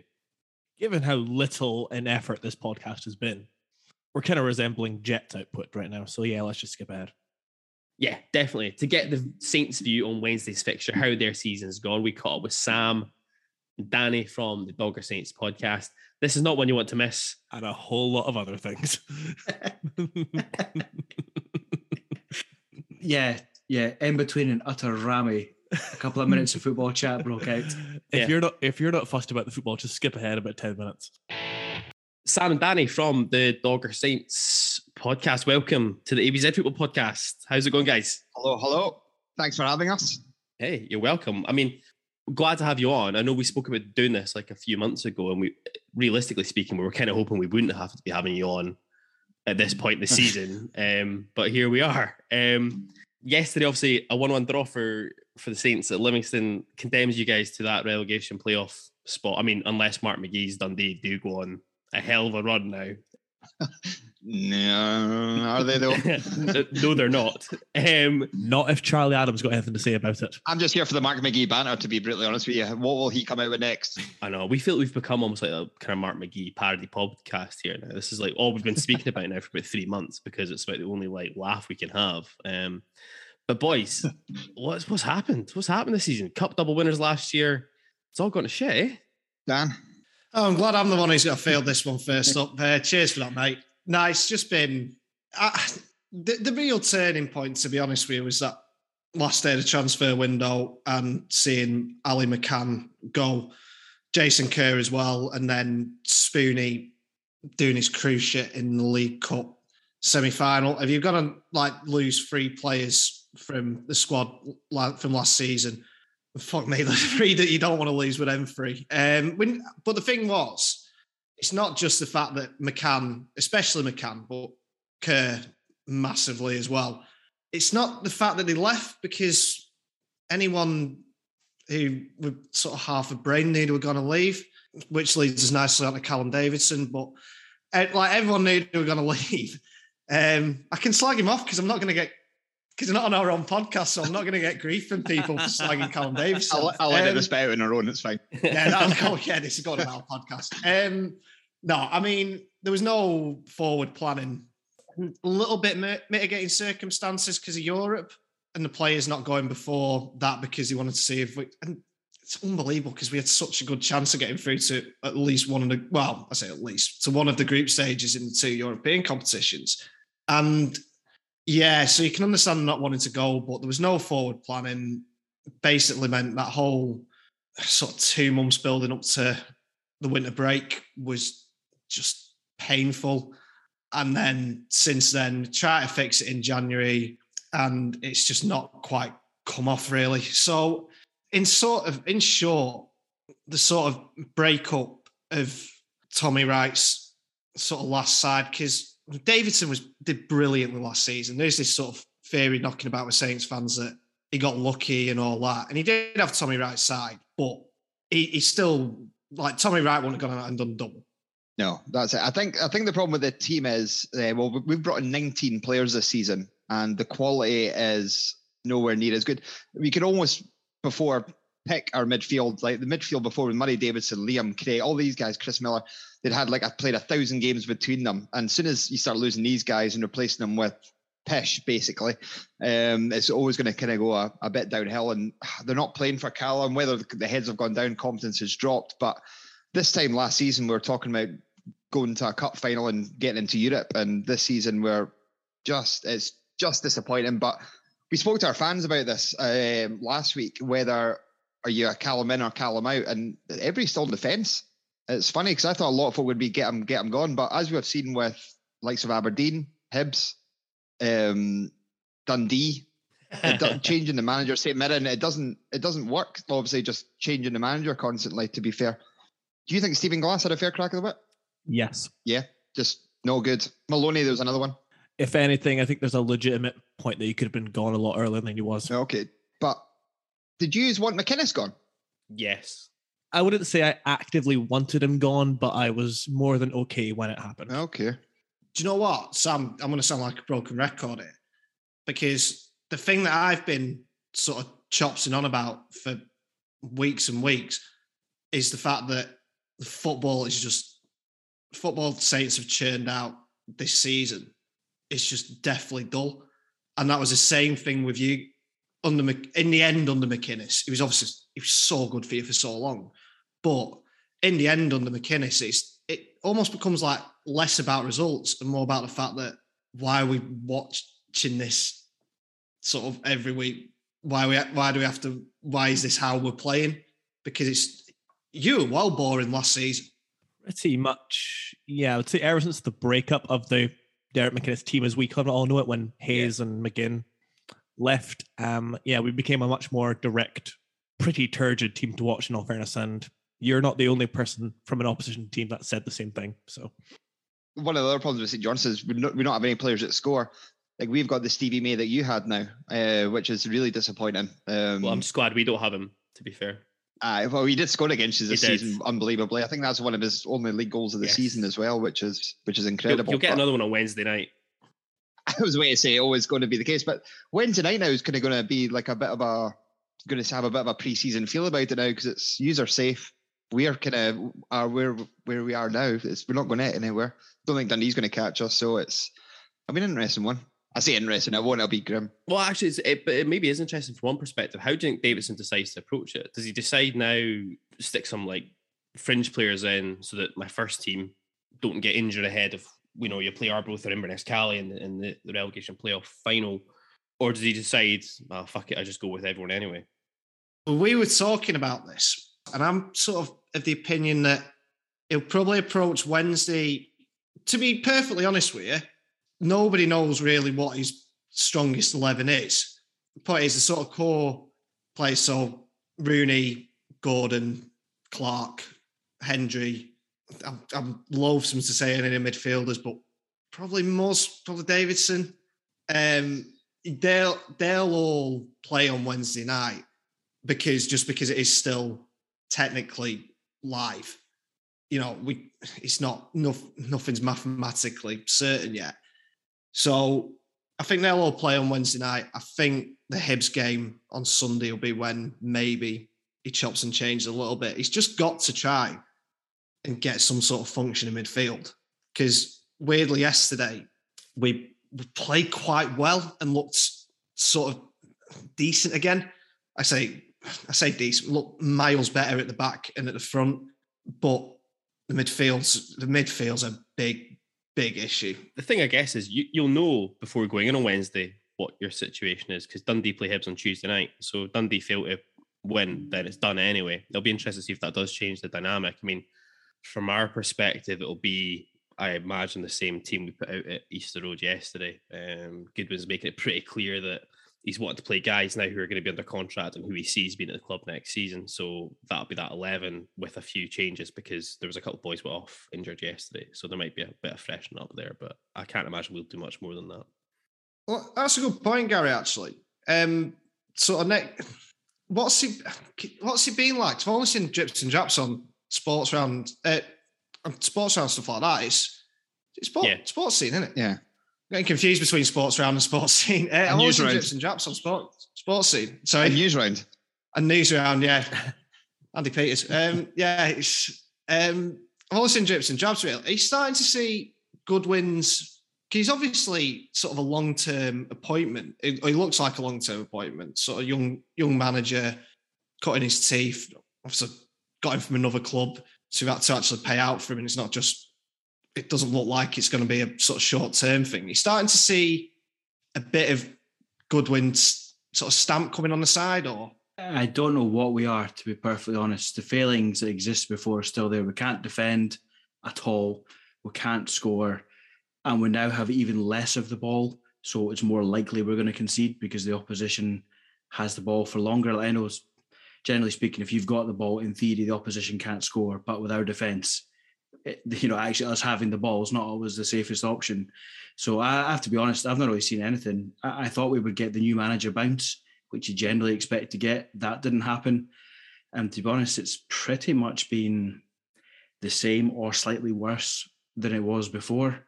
So I think he's uh, everyone associated with the club's got quite a busy summer ahead of them because there's a, there's a few guys there that will go back their loans there's a few guys that don't really look like they're that bothered, and then you've got a couple of guys that don't look good enough, and then you got the guy stuck on contract. So I think it's going to be quite an interesting summer for him.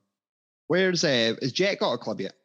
No, he is. Uh, he's living his best life in Dubai on his Aberdeen payout. Lovely. Eating eating seven hundred fifty dollar steaks. Oh, what a treat! Remember the time? Remember? Did I ever tell you the time, Danny, that Sonny Aluko um, was texting my wife? Did, did, I ever tell you that time? No. It was when he was at Rangers. I don't know why this story is coming out now, but he was like sitting in his hotel room eating olives, and uh, he texted my wife saying, "What are you up to?" And he went, "I'm sitting eating Monster Munch. Why?" this my wife's a class act. This was before we were married. I must add.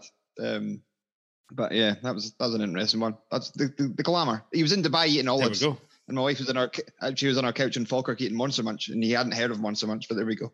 Jet is certainly not eating olives, that's for sure. He is living his best fucking life, burning wads of cash, based on the fact he's getting a he's getting a 12 month payout off of Aberdeen.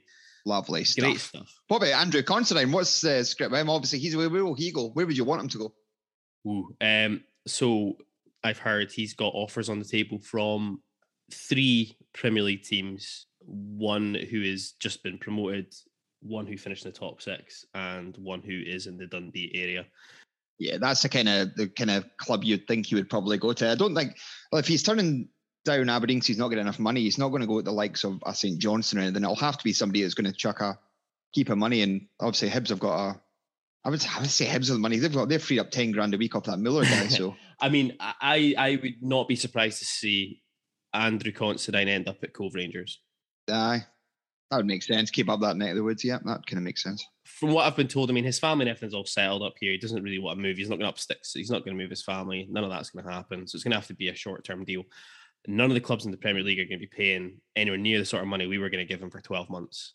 So it might be a case of cutting losses and thinking, well, actually, I'm better off step somewhere like Cove Rangers closer to home. Maybe try and get back into the coach and set up with Aberdeen at some point down the line. I was just going to say he is way too solid a centre back to play for Hibs. Yeah, I'd agree.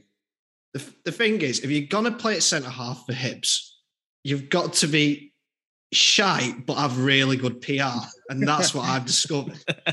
That's that's what I've what I've sort of deduced from matters. Not not thinking of anyone. Not think not naming names, but it's very important. It rhymes with Ryan Schmortius. What's uh, what what will be your approach going into Wednesday's game? let's get the season finished. Like honestly, we're literally at the point now of being like, who gives a shit? We've somehow managed to get ourselves to a place where we now can't be relegated. Half the team have been told by Goodwin that they're shite and he doesn't want them here, so they don't give a fuck. Most of us don't give a fuck anymore. Get the season finished. We'll move on. We'll see what happens in the summer. Like it's going to be a mass. I mean, Graham touched on it earlier. It's going to be a huge, huge window for us um, in the summer, and it's going to be the making of Goodwin whether he can actually cope with this job or not. It's the, the initial signs haven't been, you know, great, but I'm going to give him the benefit of the doubt here in the fact he's inherited a team. You know, he came in after the January window, so he couldn't do anything to influence the makeup of the squad.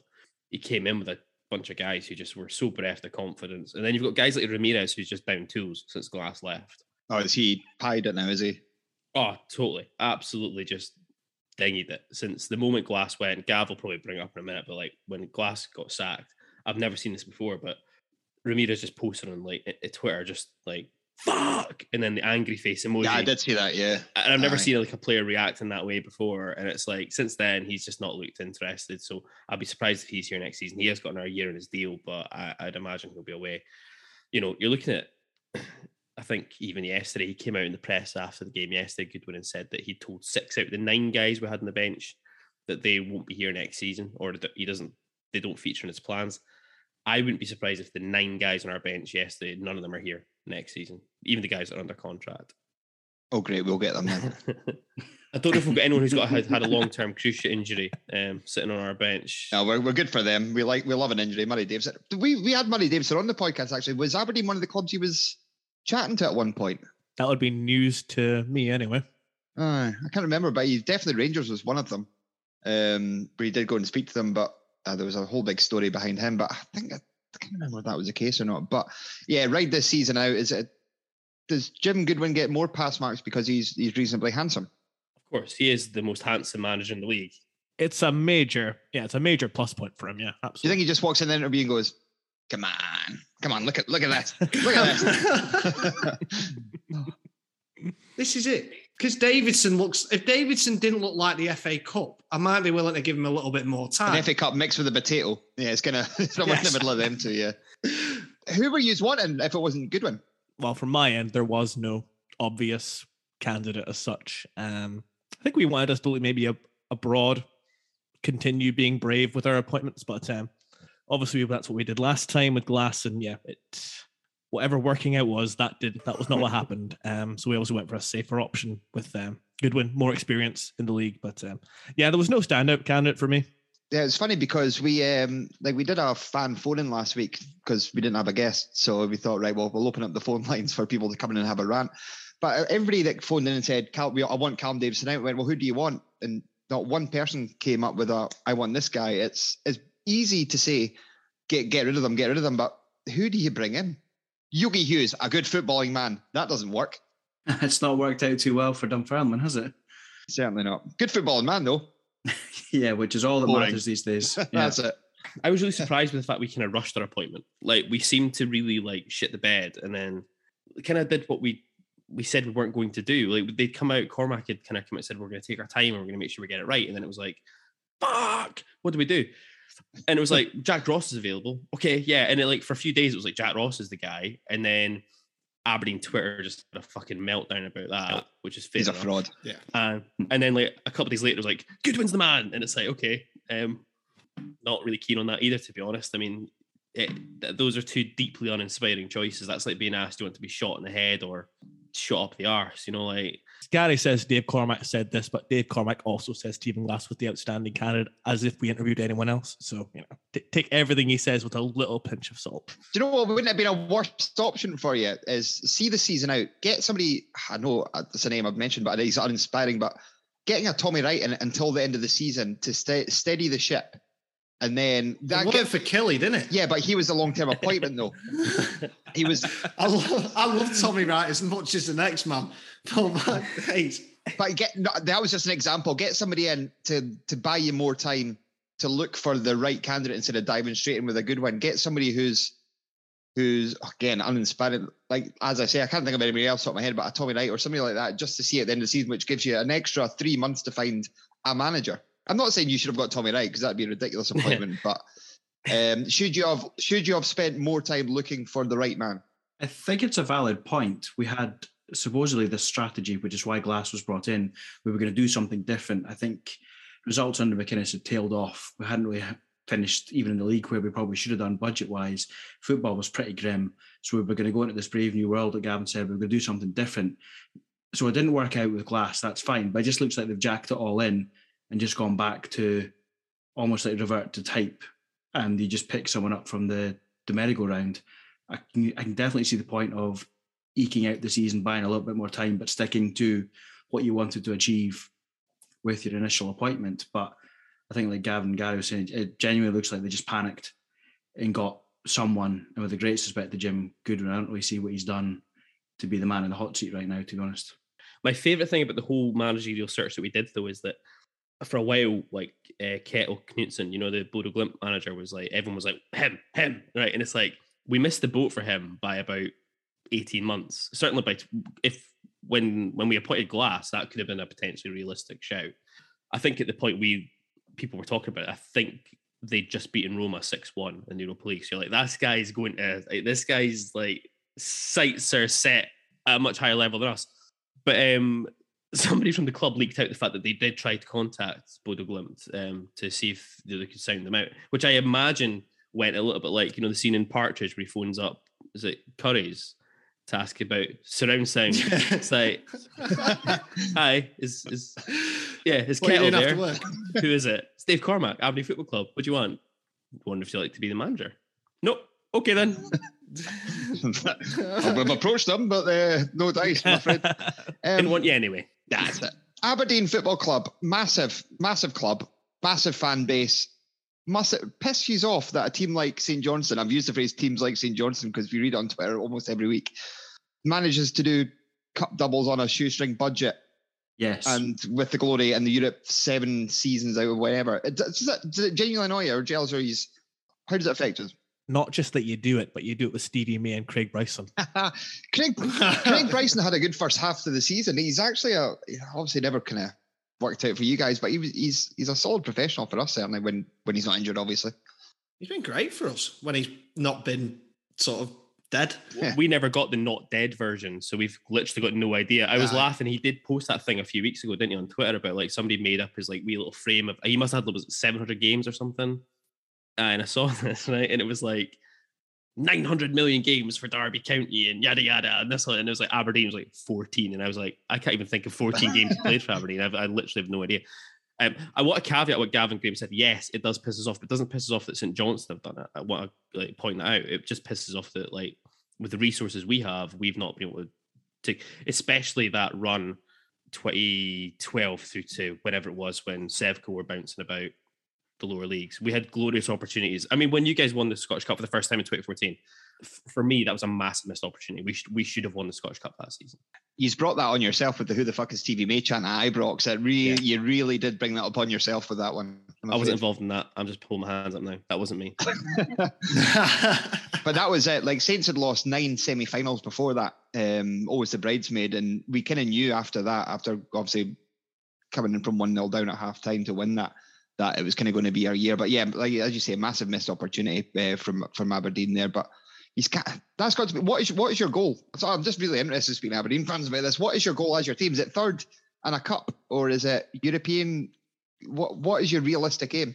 I was just going to say it was even more frustrating that season because we hammered you guys in the League Cup semi final earlier as well. Castle was it three or four nil? Yeah, it was ridiculous. 4 0, yeah. Um, aims what now? As in for next season or like more long term? Both. What's your what's your short term goal? Is, is it go to straight back, do what Hearts did, bounce up and hit third and get into European playoff stuff? It's going to be hard with the money that Hearts are going to rake in from from Europe that we and Hibs and everyone else have basically just you know handed to, to them on a Yeah, plate. but let's be honest, Hearts are Hearts are garbage. Let's be honest, Hearts are fucking terrible. It's a little rich calling anyone terrible. The teams on this call are fucking terrible. Yeah, but so are Hearts. The, the whole league has just gift wrapped Hearts third spot and gone, here you go, boys. The, the whole league's terrible this season. We've discussed this many times. Yeah. It's been the, the the one season we have a poor season. We could be sitting comfortably Yeah. third, like on points any other season. Um, it's just a shame that every team is pish. And also, like we're likely the chat is Calvin Ramsay's away to Liverpool. Um, four million pounds speculation, which whatever, that's fine. Lewis Ferguson will likely go. Um, as Gary said, Ramirez has chucked it, so we need to get a striker in. We need to get so many people. So yeah, I think to kind of just go back to the quote unquote philosophy we talked about is to unearth a playing style and be consistent and yeah, just look upwards rather than being in the situation we've been in where 35, 36 games and we're still worried about a rele- relegation playoff. But you survived the relegation due to the fact that Falkirk had a honking ground a couple many many moons ago. Which That's, was a is, that's a myth. That's a myth. Is that not true? Are you are you debunking this now? we avoided a relegation playoff. Wait, wait, uh, oh, hang on. It wasn't even that. We avoided a three way relegation round robin tournament. Was that what it was at the time? Yes. because that was the year that we restructured the league Yeah. into 12 teams. So let's debunk that now. That did not happen. I will offer my There we go. apologies. Not going to do that, but I apologize. Do you know what? I reckon there's potential now here. Us five get together at some point, maybe at the end of the season. Right, we do a two-hour special on mad shit the league has done to try and keep things interesting. Three-way round robin uh, playoff. He's probably top of the list. But And we'll get an English football fan who thinks Scottish football's pish, and then we'll convince him how it's the greatest league in the world. And and we'll get Rylan on as well. We have got countless Newcastle Oh, fans yeah. ready to take that part. yeah. Oh wow, he was honking. But is he not like player of the year now for is he at Mansfield now? Mansfield, yeah. Tearing it up in Some League no Two. mark outfit in League Three Million or whatever it is down there. I don't fucking know. Like Mansfield Town, they didn't even get in the. Did they get the playoffs? No, they're in the playoffs, yeah. All right, well, I'll be supporting everybody but Mansfield. the other good one yeah, right, was James Wilson. Fucking yeah. Oh, yeah. who I, I used to have a massive vested interest in because of my other team, because obviously probably able to tell by the accent. So Salford City, I imagine. Yeah. Salford City, yeah, Salford City. Um, I'd God, he's now on, he's now at Port Vale with a record of nine in forty-one. I once claimed about James Wilson that um because he was breaking through at the same time as the player I'm going to mention. It was sort of young players coming through at different clubs, young centre forwards, and I said nobody's going to give a shit about Harry Kane when James Wilson gets a run of games, and that is genuinely what I said. I, I Brilliant. if you think Harry Kane's good, wait until James Wilson gets a run of games. There's I've quote. never been as wrong about. I'm wrong a lot, and I've never been as wrong about anything in my entire life. the wrongest thing you've ever said. You know what? Graham's got a story because he went to see Aberdeen like an open training session and he watched James Right, Wilson yeah. closely. He was honestly, it's like when there was no pressure on, he was miles ahead of everyone. It was just a little training drills and stuff, but his touch and shot, and now admittedly, Stevie May was there at that time, and th- there was a man who had zero confidence. But Wilson was honestly, it didn't matter where the ball came to him, top corner, bottom corner, he looked ace. And then as soon as it came to play in front of a crowd, I don't know what it was. He he just couldn't do it at all. It wasn't actually his ability that was a problem. He just couldn't find a way of actually turning that into any sort of form on a match day. Because you saw the odd flash when he was at Aberdeen, there was absolutely a player there, but he's never been able to unlock that. Did he have one eye on Codona's? That was it. His money. He had a pocket full of coins, and he was. Was Sonny Aluko there as well at the same time? No, No, that was a wee bit beforehand, yeah. Handful of olives ready to go. the best thing with James Wilson for us is we had him on loan and he was honking. and then we decided, you know what, we'll sign him permanently. And it's just like, what are we doing? It's such a such a Derek McInnes kind of signing where it's just like, we'll do that. Ah, fuck it, yeah, we'll we'll try that. It's that thing because I spoke to Derek McInnes in my old work about him, and he did say, much like Graham, that if he played the way he trained, he'd be the best nine in the league. But yeah, just never worked out. And then we signed him permanently, and we then shifted him to right wing. Yeah. When he was a kid at United, when he was playing sort of under under 23s or whatever, and when he was about 18, playing Mhm. under 23s, he was unbelievable. Yeah. It, it, his goal record was phenomenal.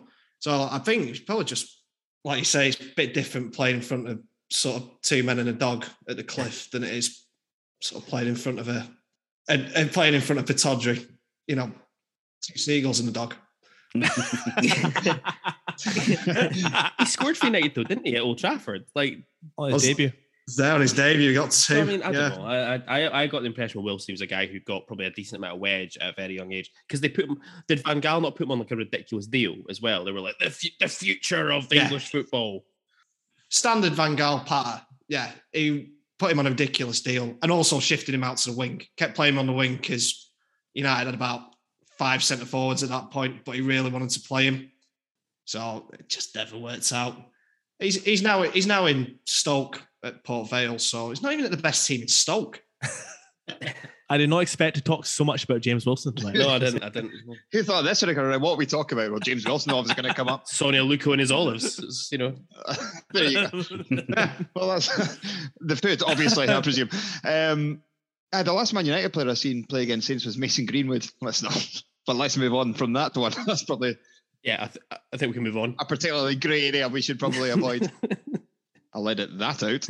We'll keep it in. Fuck it, we don't care. Um, I've already retracted a tweet accusing Charlie Adam of match fixing. So uh, have you? Did you delete that? Is that you? Oh, I, I it was all written out, and then I was like, Right. you probably can't say things and then just say allegedly at the end of them. And Right. I'm going to tell you about Charlie Adam before we actually go back to football. Right. So obviously he was at Blackpool, and when he was at Liverpool, I think Stoke too, because it's commutable. Well, for a footballer, it's commutable. Anyway, so he lived in. Um, he rented a house off a guy I played five aside with for years. I mean, it wasn't like he was renting a flat down, you know, in a not particularised part of Blackpool. It was like this massive million quid house or whatever. And Ed, the guy, the landlord, I think the nicest thing he ever said about him was he always pays the rent on time. that was it. Yeah. Yeah, that was that that was, I I don't think he was actually any bother, but he was just strange, strange lad. It's like when you get an appraisal at work and you're not allowed to say anything bad, and they have to say like he's regularly on time to his work, and that's, that's all they can, all they're allowed to say about you. Turns up every day. Yeah, he, he turns up and sometimes he completes his work. Ah, well, good for him. Sometimes he Um, smashes a defensive ball across his own box in a must-win game to relegate his boyhood team. Top man. But he wears the armband nicely. Fills it out on them big chunky armbands. he still has all his teeth. Kinda. Um, just before we move back, you talked about retracting tweets. I put out a tweet. It's the only one I've had to delete and a apologise for. Was we were up in Aberdeen. It was the one where Steve uh, from earlier on in the season, and then we were in a, a, a pub near Pittodrie, and I walked in. Not a golf club. No, the golf, golf club. That's where we were for a beer. And I commented on the fact that every single person in there, no matter if they're eight years old or women or anybody, everybody had a Aberdeen top on. Everybody. And I just thought that was really, really weird. I don't know why, but apparently it's not. According to, I went out, all these weirdos are wearing uh, football kits, and everyone went, that's all right. And I'm like, "Oh, fuck, fuck this. I thought I'd get a laugh going, oh, look at these idiots. But no, no, apparently it's all right. But fair play, yes. And that's the only one you've had to delete. That's pretty good going, to be fair. Like, Oh, no, we had to delete one about Vernon uh, taking drugs with Craig Brown. but there is a backstory to that, but we won't get into it. No, it was actually was that not actually posted to the official St Johnstone account to begin with? Because the guy we were on the um, on the bus with um, does a lot of the tweets for the actual club, and he posted a tweet about uh, is it Scott? Was it Scott Vernon? Is that his Yeah. name? Yeah, Scott Vernon Vernon. taking drugs with Craig Brown at the back of the bus, and he put it on the official St Johnstone tweet page. We spotted it within two seconds. It got deleted before it got screenshotted. thankfully. Oh no, the best one he ever did. Right, this was his finest moment. Was he put out a tweet, um, and it was we were playing Rangers, and it was just something daft like um, the referees added on three minute three minutes of stoppage time, but then at the end of that, he put a, uh, a four leaf clover emoji at the end of it. that got taken down. Yeah, uh, you got in trouble for that. Within about two seconds, that was you got a bit of order for that one. But anyway, sorry, we've, we've digressed a fair amount. I feel we're, we're good at that. That's what it's all about, isn't it? Let, let's. what What do you think then? I mean, what, what's your what's your view about the playoff? I mean, who do you want between Arbroath and Inverness, and do you fancy your chances against either? Um, if you asked me this at this time last week, it would have been an entirely different answer, and it would have been no, we're going down. We could play against the dog and duck and lose in the playoff, but no, it was a. I think after Saturday, I'm probably a little bit more, um, a little bit more positive. Um, I'd probably fancy, you know what? I'd want Inverness for two reasons. A, I want an overnighter on a Friday night in Inverness, and two, As good a reason as any, to be fair. Yeah, so there's three reasons. Two, I didn't think they looked all that against Partick. I think they look pretty beatable. And three, I just cannot be asked with the media narrative around our Yeah, growth. we, we're, we're on a hiding at nothing if we play Arbroath. Uh, Have you guys gone all Kilmarnock now? And it was like, We've gone a bit Killie on matters. You know what? It's brilliant. It is absolutely brilliant what they've done. But it's not just, it's, I don't know what it I don't know what it is. And I think it's just going to be, it's not so much the whole narrative around it and the whole people giving them big licks because they absolutely deserve it. Do not get me wrong. But it'd be the fact that if they beat us and we just wouldn't be able to go, wouldn't be able to on anything on BBC Scotland or whatever for about a year because they'd just be constantly reminded of it. Sky Sports News would be the same. They'd properly cotton on to Dick Campbell. Dick Campbell's an arse. I'm not a fan.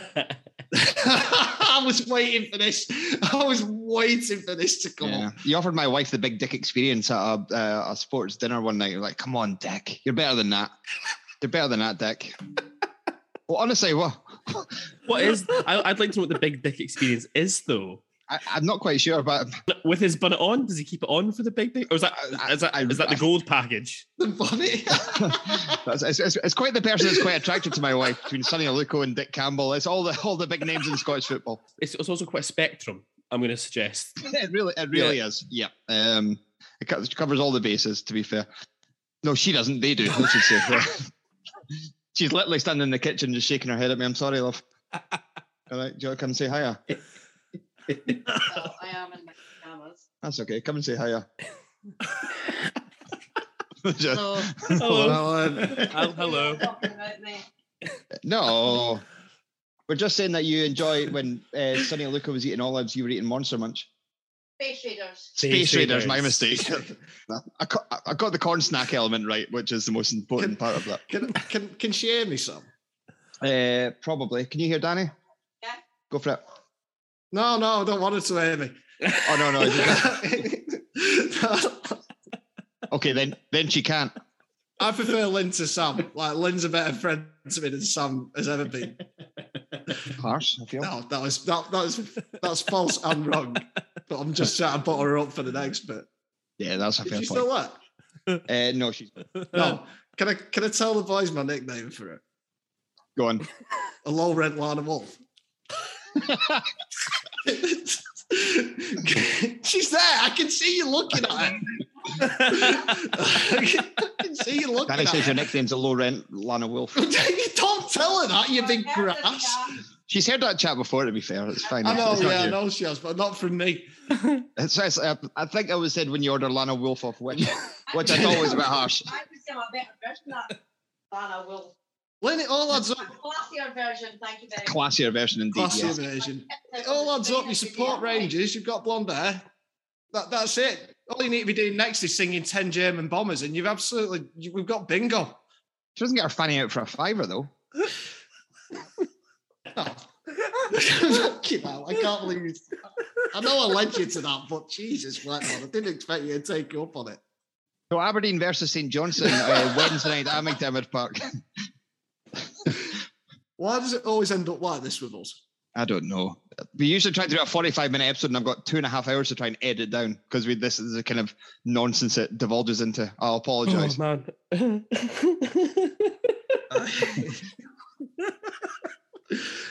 All right, so um, right, where do we go? Where do we go from there? Does anyone want Yeah. to do a prediction for Wednesday night? Predictions, yeah, Big fat nil nil every day of the week. lovely. nil nil. Yeah, uh, nil nil was going to be my shout. It's going to be rank, isn't it? Yeah, it's, it's going to be horrible, horrible football match. to. Played out in a pre-season. Is we all okay? Gav, Uh, one 0 Aberdeen. Terry Jenks to throw the ball in the net again. that's that's right. Just kick the boys when they're down, Gav. There you go. Uh, I'm gonna say nil nil as well. Just like,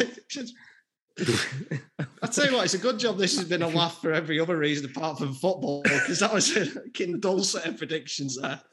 I'm tr- I'm trying to work out the last time we actually properly talked about the game. About 45 minutes ago, to be fair.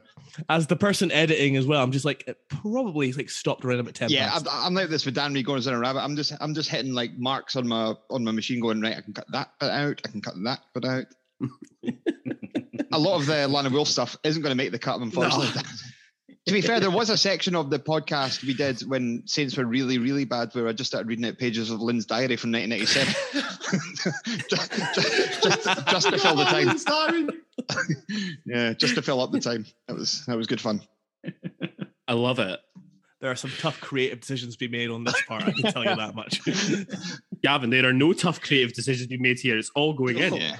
She now broadcasts in Aberdeen Monday to Friday, so uh, you will be able to pick her up on Pure Radio uh, between 10 and 2. I don't know what it's on, one, 106 points something. I can't remember what it is, but there you go. I can't believe we're going to include this whole segment and a chat with the man who scored the winner against Real Madrid in 1983 in the same episode. I know. It's, astounding. You got John Hewitt on. Aye, aye, yeah. There I'm we sorry to lower the tone or if his family are ever going to be listening to him. He's going to tune in. It's like, what what's happening here? You're, you're saying that you've not heard the John Hugh interview. You might have- Ah, it was it's almost as good as discovering that OnlyFans for the first time, scoring against. in Real Madrid. um, boys, Sam, Danny, let's wrap it up here. I think. Hey, let's uh, we'll, we'll we'll finish it up here. Listen, it's been a pleasure, guys. Thanks very much Um, for having us. It's been a blast. Ah, cheers, boys. we will let, us get back together again next season on the basis, obviously, that you are uh, you secure your Premiership status. Um, otherwise, I'm sure we might play in a pre-season game or something. Who knows? We, we, We usually do, yeah. Or uh, we might get in the we might get in the League Cup uh, qualifying rounds. well, that's gonna be fun, isn't it? Oh, that'd be a rare treat. Back to that again. Fucking hell. Fucking hell, bro. Anyway, Sam, Danny, Dogger Saints, thank you for joining us on the Abs Football Podcast. Catch you later on. Pleasure. Thanks again. See you later on. Bye bye. Great fun, boys. See you later. Take care. And then we wrap up this miserable campaign at home to St Mirren on Sunday afternoon, a 12 noon start for this one. Both sides now safe following St Mirren finally picking up a couple of wins away at St Johnstone and then at home to Dundee. Let's be honest, boys, is there anything really worth talking about here? That's that's a no. It's a tumbleweed just went across my floor. Curtis Main scored a good goal for St Mirren yesterday. Curtis Main scored a goal. Yeah, so it's a it's a good strike. He he fairly smashes it. One of his yearly yearly good ones. Yeah. It, it, it feels as though it was one of these ways just hit it as hard as he possibly could, and it just happens to float in the top corner. But it's a good goal nonetheless. Um, tell you what, I cannot. I I, I honestly cannot be arsed talking about us playing St Mirren. I genuinely cannot be bothered. Um, it's just a game where I think that number of people will be mentally on the beach. I'm kind of surprised Christian Ramirez won't be, just literally. I'm still amazed he didn't come away with a red card against Ryan Porteous, but nevertheless, um, there's the interesting dynamic of it being Goodwin's first game with against St Mirren since he left. Is it though? It's a game that means nothing. Well, it's just that football history, football, you know, football manager styles mean that we're going to win this game by about three or four goals to nil. Love it. Well, there's a prediction. So Graham, come on, you need to a prediction, and we'll we'll go we'll go from there. And I, I do know though that Gary will not be there, but Graham and I will be there, maybe. And uh, but I'm looking forward to the points afterwards. I don't share your optimism, so I'm going to say nil nil. It's going to be absolutely gross. Two teams that just literally don't want to be there. Actually, you know what? The fitting way to end the season is a Curtis Main winner. If neither team turns up, what's the outcome of that? I'm calling it the same way I said to Gavin on the from Hibs last week. Just Joe Lewis and Shaughnessy meet in the middle, handshake, call it a draw. Just call it a nail and a draw. That's us done. Christian can maybe catch the the tea time flight to Heathrow and get back to LA a good 12 hours earlier than he thought he would. Never to be seen again. Instagram pictures of the beaches all summer. Yeah, and he'll just be getting bombarded with me making my account public, sending him the Oxford English Dictionary definition of a beach. just be pictures of me tearing it up in like my on the beach in like my eight layers because it's fucking freezing, but still it's a beach. So there we go. I'm going to say nil nil as well. Not just nothing to play for. Nobody who gives a shit. I think if anyone who has the eh, the bravery to attempt Todger next week, fair play to you. Let's get this season put to bed. The only reason I'm going is I hope Goodwin's not a dick, and I hope Considine gets some sort of meaningful appearance and send off. He won't even be on the bench. Aye. He'll, he'll do the halftime draw. yeah. He's just going to send another message to you. Right. Uh, that wraps up part one of this week's slightly shambolic show, it's fair to say. We're sorry. We're not. Join us after the break as we bring you the second installment of our chat with John Hewitt. I feel almost like we're besmirching the good name of John Hewitt here by having a first half of a show that sounds like this, but never mind. Fittingly, for a show that goes out on Gothenburg Day itself, we're going to focus our chat on that 1982 83 campaign in its entirety. To place out this half, here's Gentle Sinners, the new project between Massive Dons fan James Graham from The Twilight Sad and Scottish music hero legend Aidan Moffat with their single Face to Face after Nyman. The new album from Gentle Sinners is out this Friday, 13th of May. Head over to gentlesinners.com to pick up your copy. You can follow the guys on Twitter at gentle underscore sinners. Here's Gentle Sinners with Face to Face after Nyman.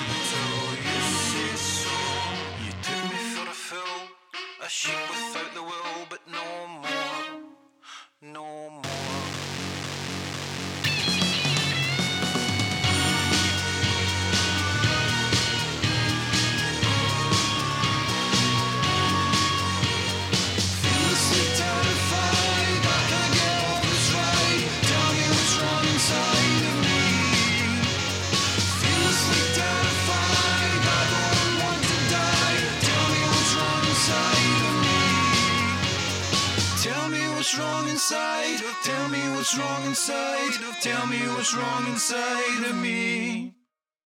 This episode of the ABZ Football Podcast is brought to you by McGinty's Meal and Ale, your home of live sports and hearty Scottish food.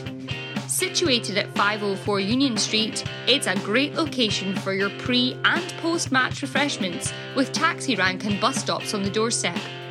From casual catch ups with your friends to live music and celebrity sportsmen's lunches, McGinty's has had a place in the heart of many dandy dons for the past 13 years.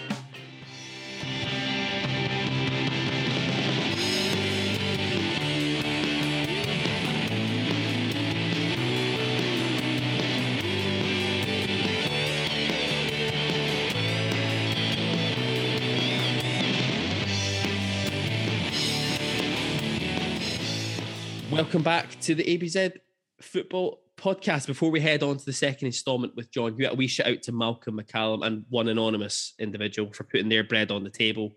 We see you, we acknowledge you, keeping us topped up in coffee and beers to bring this particular brand of nonsense to you. The coffee is essential for editing this fucking nonsense this week, especially. I have the fear on your behalf, Gavin. I'm not going to lie. I might just let it run rogue. Fuck it. No one will notice the difference. Um, if you'd like to pop us a beer or a coffee, head on over to ko-fi.com slash ABZ football podcast. But now it's time for part two of our conversation with John Hewitt, where we talk about that magical 1982-83 campaign that culminated in that memorable night in the Swedish rain and a Fergie tongue lashing at Hampden Park. John Hewitt, welcome back to the ABZ football podcast. So we wrapped up part one with the Dons having just secured the 1981-82 Scottish Cup. You're partying with Burt Lancaster at Gleneagles. And of course, winning the Scottish Cup sees us take our place in the 1982-83 European Cup Winners' Cup. Now, as we were just talking about, this episode is going to go out on the 11th of May.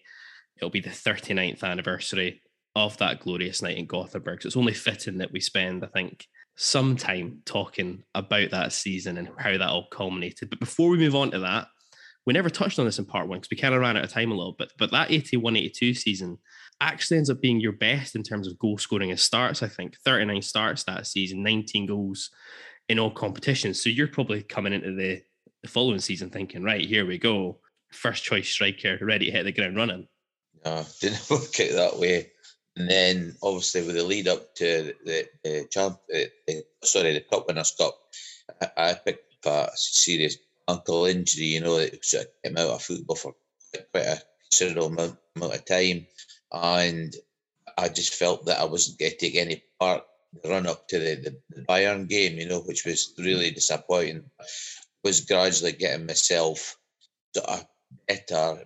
My fitness levels probably weren't wouldn't be as good as they should be match fitness wise, you know. But I knew Sir Alex would have given me the chance to him on the bench, you know, in the hope that I'd maybe come on and sneak a goal, you know. So um, that was my only hope, and sure enough, as it, as it happened, uh, I, I was on the bench, you know. So I was really, I was quite delighted because, as I say, I, I was struggling really myself properly match fit, you know. But you know, on the bench and and being part of such a fantastic evening and occasion.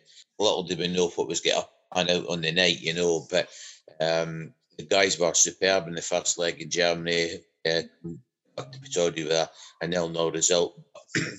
the boss telling us, look, hard work has just got to start happening now. You know, we're playing against the actually the, the, the Germany national team. You know, they had 11 internationalists in their side we knew it was going to be a, a really tough ask. And uh, as the game panned out, you know, we, we, did unbelievably well to come back from behind in two occasions and then just truly managed to sneak the one at the end.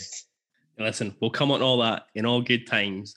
First of all, I mean, the Cup Winners' Cup campaign itself, it gets off to a flyer, an 11 1 win over Sion and Agri includes a 7 0 win at Pittodrie. You scored in both the legs of that tie. Was there a belief in the squad at the start of the season and with the manager that, listen, we could maybe do something pretty special in Europe this season? Like Sir Alex, you always had belief in what we could achieve, you know, because he always set the bar higher each season and he wanted us to go and try and push ourselves a wee bit more, you know, and uh, the early seasons, you know, we had a taste of it. You know, against Liverpool, who were the best side, and in um, European football against Hamburg. So these were these were eight uh, games for us to play against, and this still against arguably the, the top top sides in, in European football. You know, so uh, but the the the, the 82-83 season was. Um, was special, you know, it was special. Little did we know where we'd, we'd end up getting to, um, as you say, the journey started against Sion in a beautiful mountainside in Switzerland, and it was it was just fantastic. You know, we, we never thought for one minute we'd we'd get it this easy, you know, over the two, two legs, but that's that's what it was, and that's where the journey started. And it's interesting because the league campaign actually gets off to quite an inauspicious start. Uh, we are beaten by the United, I think, on the opening day of the season. A draw with St Mirren, a defeat to Rangers means that we start the season with only one win in our opening four fixtures. We also exit the League Cup in the quarterfinal stage to United as well, losing out 4 1 on aggregate. Given the start, you know, out of the League Cup, the league has, has started, you know, not in the best of ways. In a way, do you think that already the managers may be starting to think about Europe as being an area to kind of focus in on? Uh, possibly, possibly. He never really said anything. You know, he always used to say to us, you know, would you rather be playing in this wonderful European nights at Pittodrie or would you rather be sitting at home watching Coronation Street? You know, so that, that was the that was the incentive, you know. But yeah, I mean, as a football player, these are the games you love to play in, in a Pittodrie in front of a big crowd and European opposition. It always seemed to bring the best out of us as a team, you know. So we look forward to our, our European adventures. Why do you think that was? The the European night seemed to bring the best out of the guys' a team. I really don't know. I mean, I think going back then, you know, that we had a, a, a squad of players who were everybody was comfortable with the ball in possession, you know, and in, in that days you could toss it back to the goalkeeper, the goalkeeper yeah. up as well, you know. So we knew how to sort of stifle teams when we had to do it, but we also knew when we played in in, in Europe, it, we were, were comfortable. We could keep possession of the ball, and that was the secret when you played away from home. You know, it was so important that you didn't give the ball away cheap. The, the manager kept stressing at this, and uh, we were a side that were capable of doing that. You know, so it really quite suited our style of play. Yeah, and and talking about you know keeping hold of possession, you know, shutting games down in a way, being able to man, you know, have game management.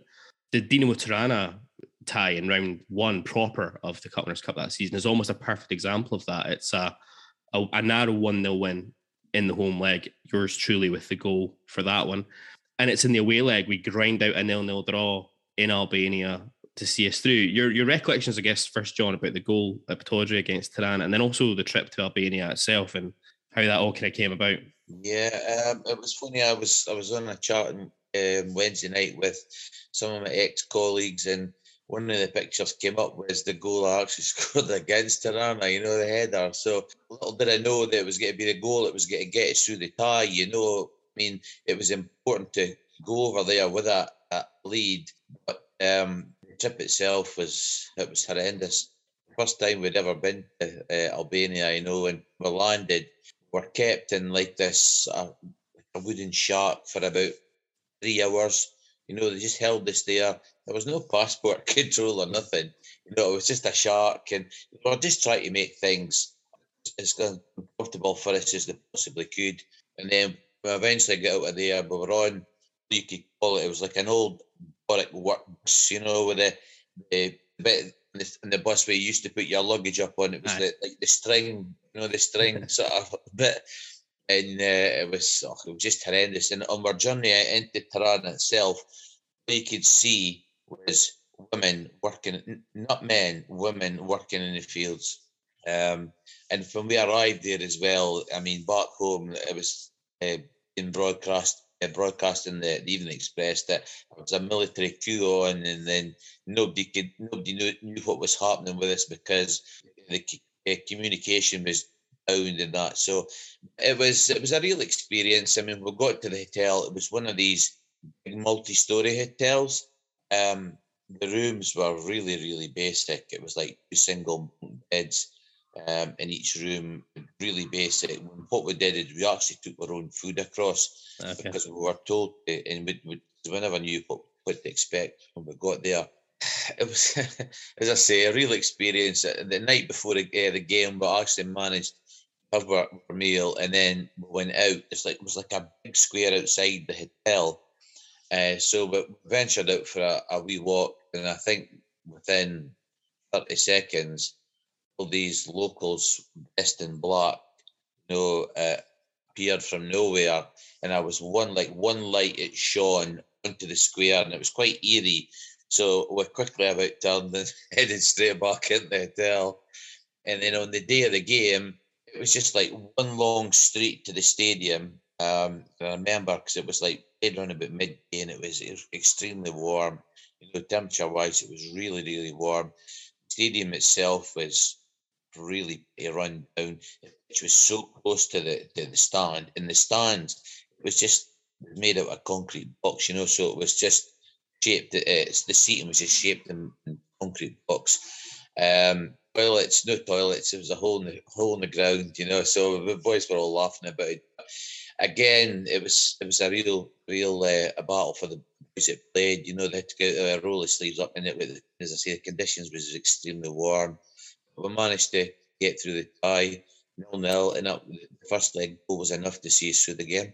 Absolutely. And and for you personally, like we you just touched on it a minute ago, this must be a really kind of like funny season for you to kind of look back on. Not funny in a ha ha way, but it ends in such, you know, glory at the end of it. But you end up with a terrible injury to your, I think it's your ankle ligaments, isn't it? Against Motherwell in early October.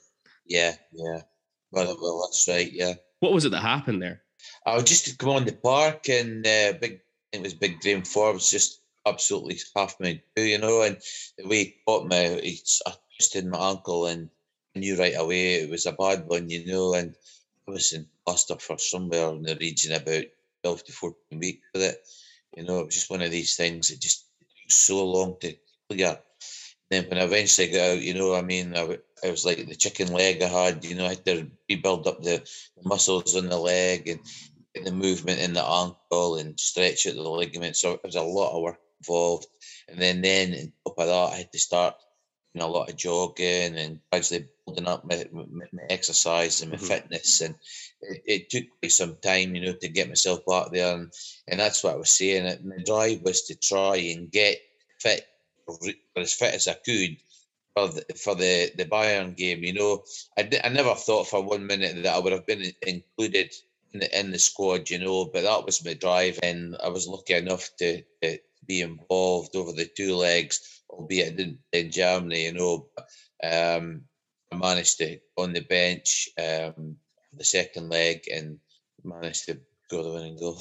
Aye. I mean, for you as well, it must have been so frustrating because, like I said earlier on, your 81 82 campaign had been so good and you'd been an integral part as well of the- of the first team in the earlier start of the season. Just to miss that chunk of games must have just been so annoying. Yeah, as a football player, and boys will tell you, you know, these things happen. You don't go out your way to get injured. You know, you go out there, you go in the park, give your all, and sometimes, you know, guys will sail through the career without any injuries, and then guys will pick up the odd injury now and again, and some guys will just get big injuries. You know, Yeah. for me that season, it was it was a real shocker. You know, because as you say, prior the season prior, I had a good season. I was looking forward to the, the, the season ahead of us, and and it was a stop start, mainly a stop season for me. You know, with injuries and it.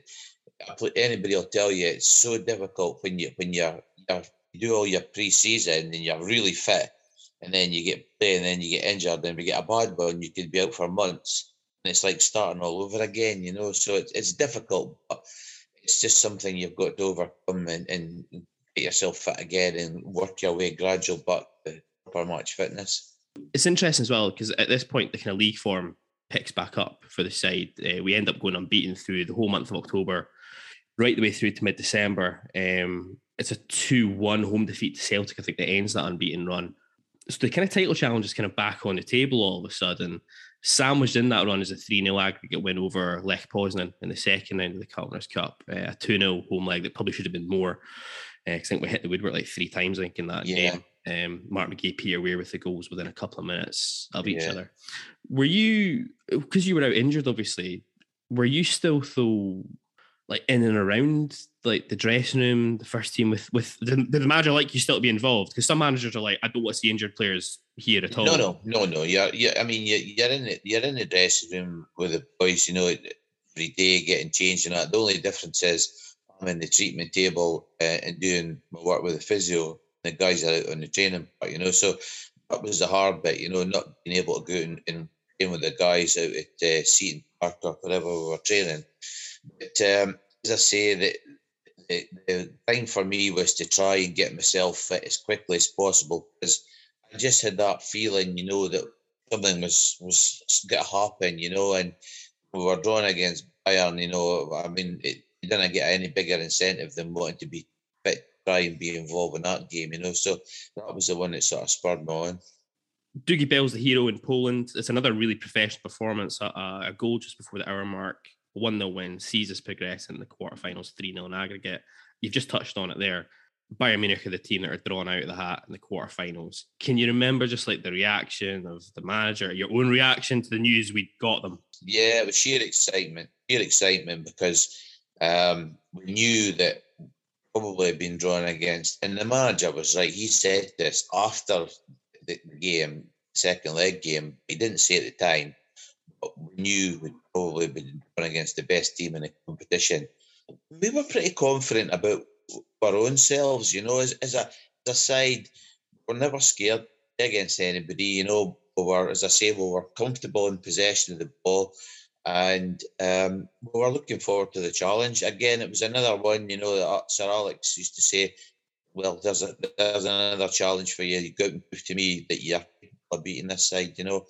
And the first leg in Germany, the, the guys were immense, you know. I mean, it was a, a magnificent performance because um, there's not many teams would go over there and, and come away with, with that an nil-nil draw, you know. So he said this, you know, when we came back, hard work was just to start happening in the second leg when they came over here.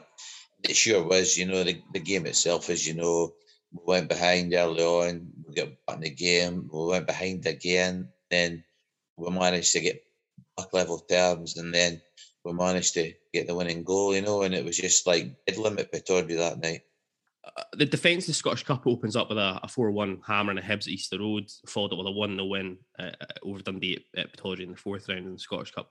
Again, the league form's kind of remained good. We're unbeaten through January and February. It includes a, a 2-0 win over Rangers at Pittodrie, a 3-1 win at Celtic Park, hat-trick from Eric Black for that one.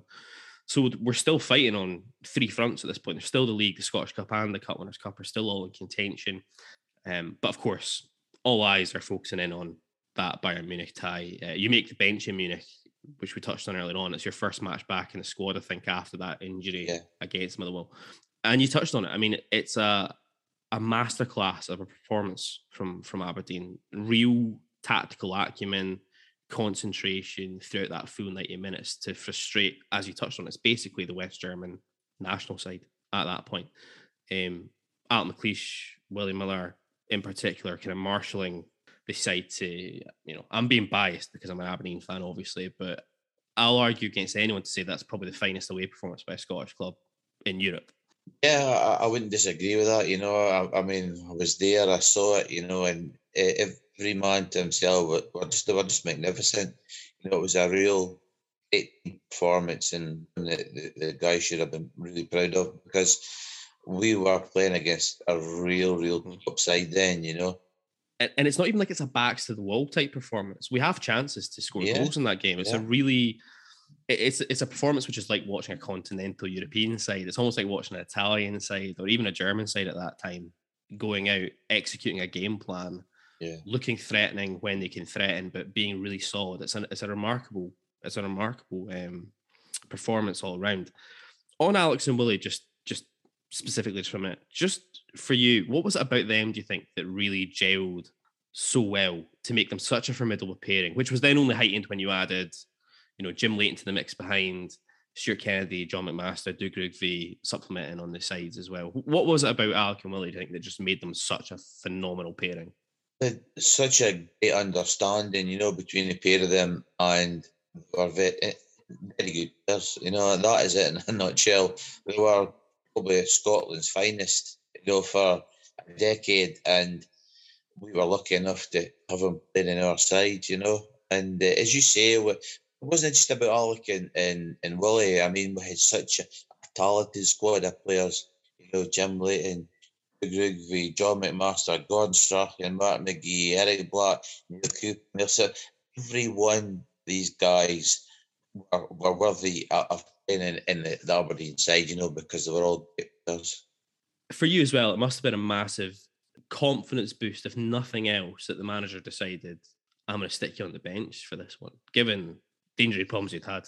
Yeah, as I said, I, I really, I, I never, because deep down I knew I wasn't properly match fit, you know, because I didn't have enough game time. When you've come back from a serious injury, you need to get games. You need really to get back to your proper match fitness. I would say half a dozen games under your belt. That's you really, uh, your sharpness, your touch, everything's there.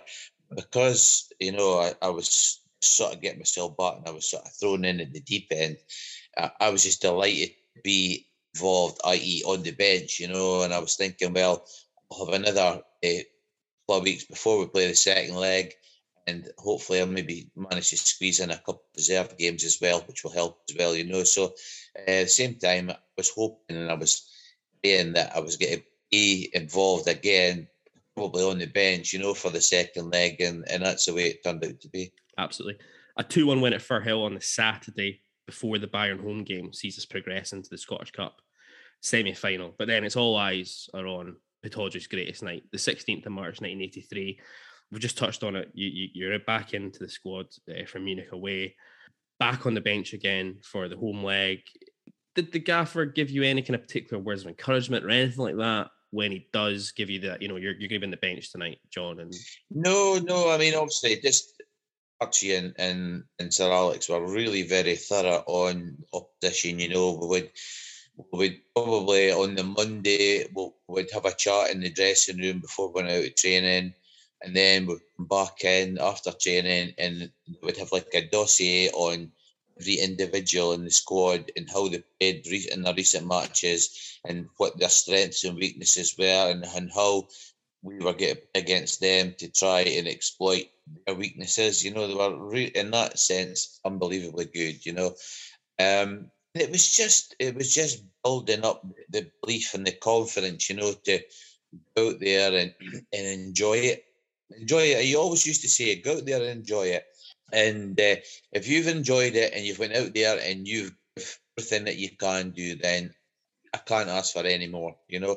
And that's what we did. And as I say, we were blessed with some a great squad of players. You know, it just wasn't a eleven. I was a squad, you know, of players that all played their part throughout the season, and um, it was it was just great to be be part of that squad. Your memories of the atmosphere building in the ground that night, even before kickoff, just you know, this Pittodrie Yeah, un- under yeah. under the lights, European nights is always special. It was it was electric. Honestly, I mean, out in your warm up before the game started, you know, we were in early. The atmosphere was unbelievable. You know, my granny at the time stayed up in the sort of Cornhill area, and I mean, she could hear the noise for there. That's how loud it was. You know, when obviously when we scored the goals, you know, she heard the cheering and that. The atmosphere on the night was probably I'll go on record as saying I've never ever seen an atmosphere like that ever at Dodry. Even before I was a player, you know, I used to go and watch him playing. Um, that night it was it was really something special that the fans got behind the team right for the word go, right to the very end, you know, and it was just like when the final whistle went, it was just jubilation. It was just like one big party. Everybody was jumping about, celebrating, and it's great to be part of.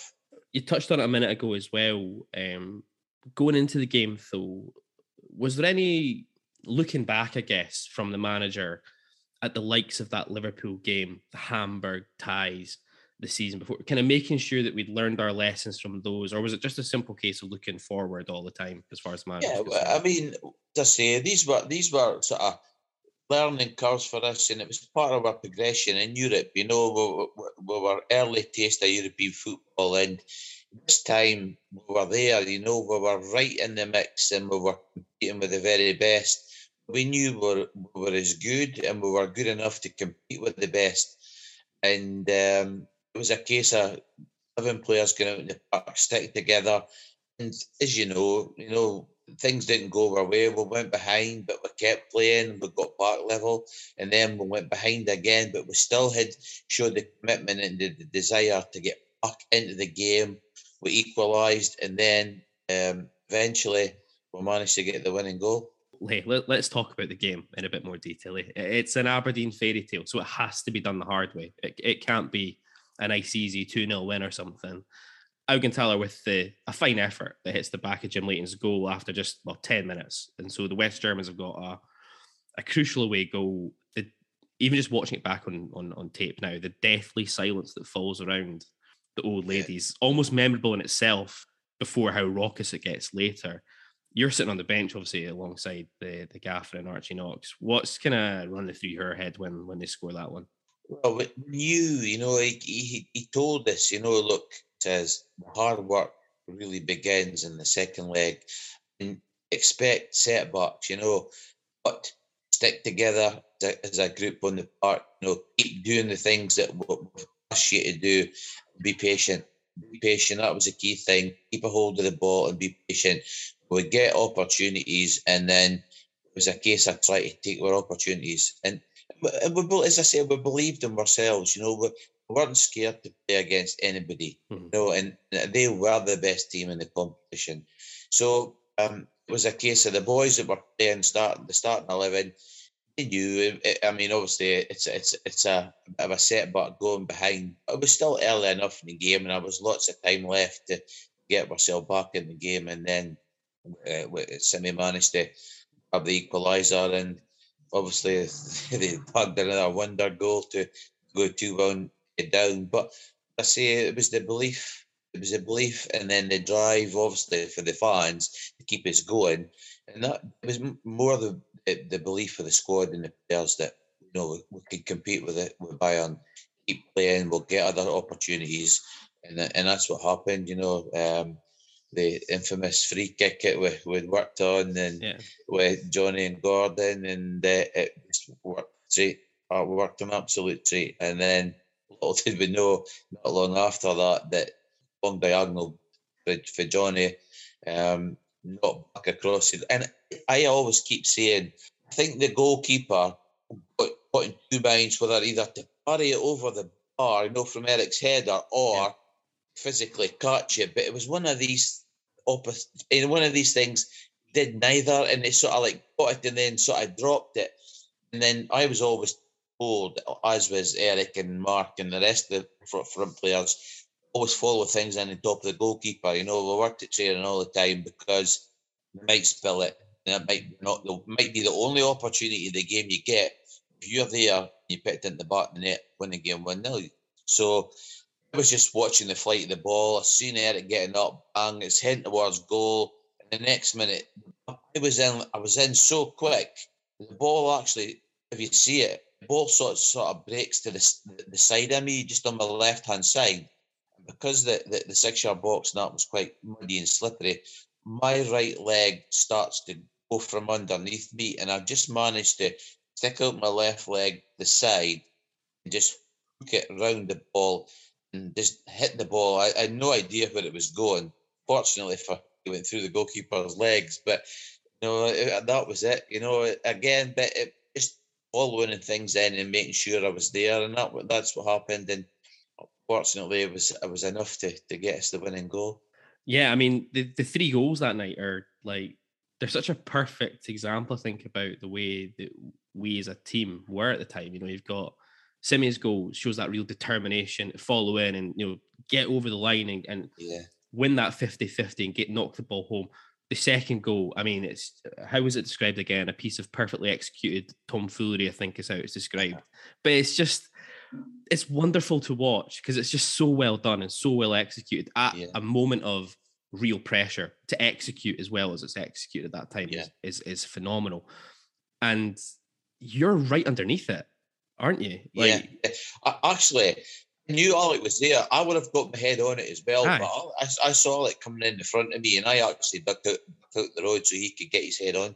And big man, bagged it in, you know. So it's, it's just great memories when you when you think back on it, you know. And it was just such a special evening that night. never never experienced anything like that again at Pittodrie.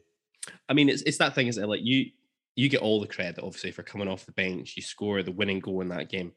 John McMaster's come off the bench, I think, 10 minutes before you did, I think. And he's integral in uh, the two goals as well that we end up scoring. It's He's obviously involved with Strachan for the free kick. It's his long diagonal to Eric Black that leads eventually to the winning goal.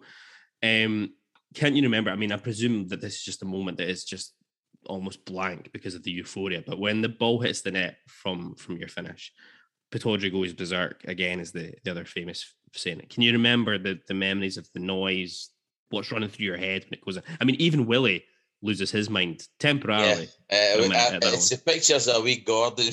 Wee Gordon was running, shaking his arms, and, then it was really funny. But for me, it was quite emotional for me because um, my wife Lorraine, uh, well, it, it was uh, my fiance at the time.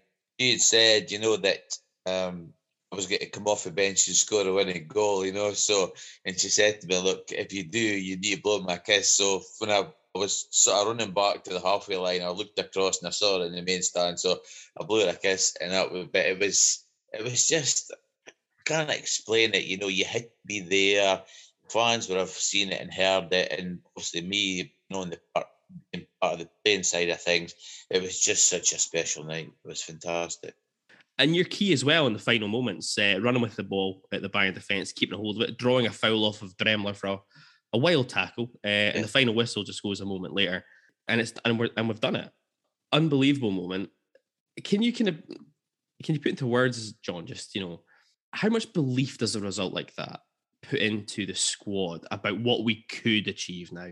I think that that after that game there, it really it, it sort of came home to us that we could go all the way. You know, nobody said it after beating Bayern that night. You know, it was just it was jubilation. You know, and you, know, you see Sir Alex running down the the, the backside, and he was high as a kite. Everybody was so happy, you know, with the result. And it wasn't after that, you know, when he sat down and spoke as a group, you know, and he just says, Trust me, guys, what an opportunity you've got to win this Winners' Cup.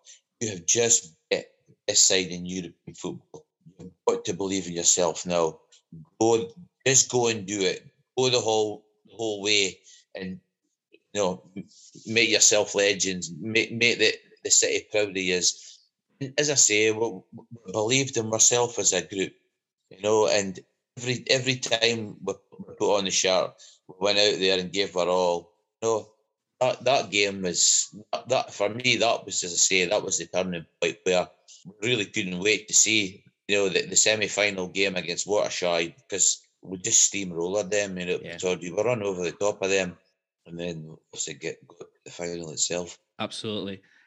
Just the last thing on the Bayern game, and then we'll, we'll move on from it. In, I, I'm presuming you've seen the Sir Alex's kind of documentary, the thing on Amazon, the, the Never Give In documentary. Gordon Strachan talks.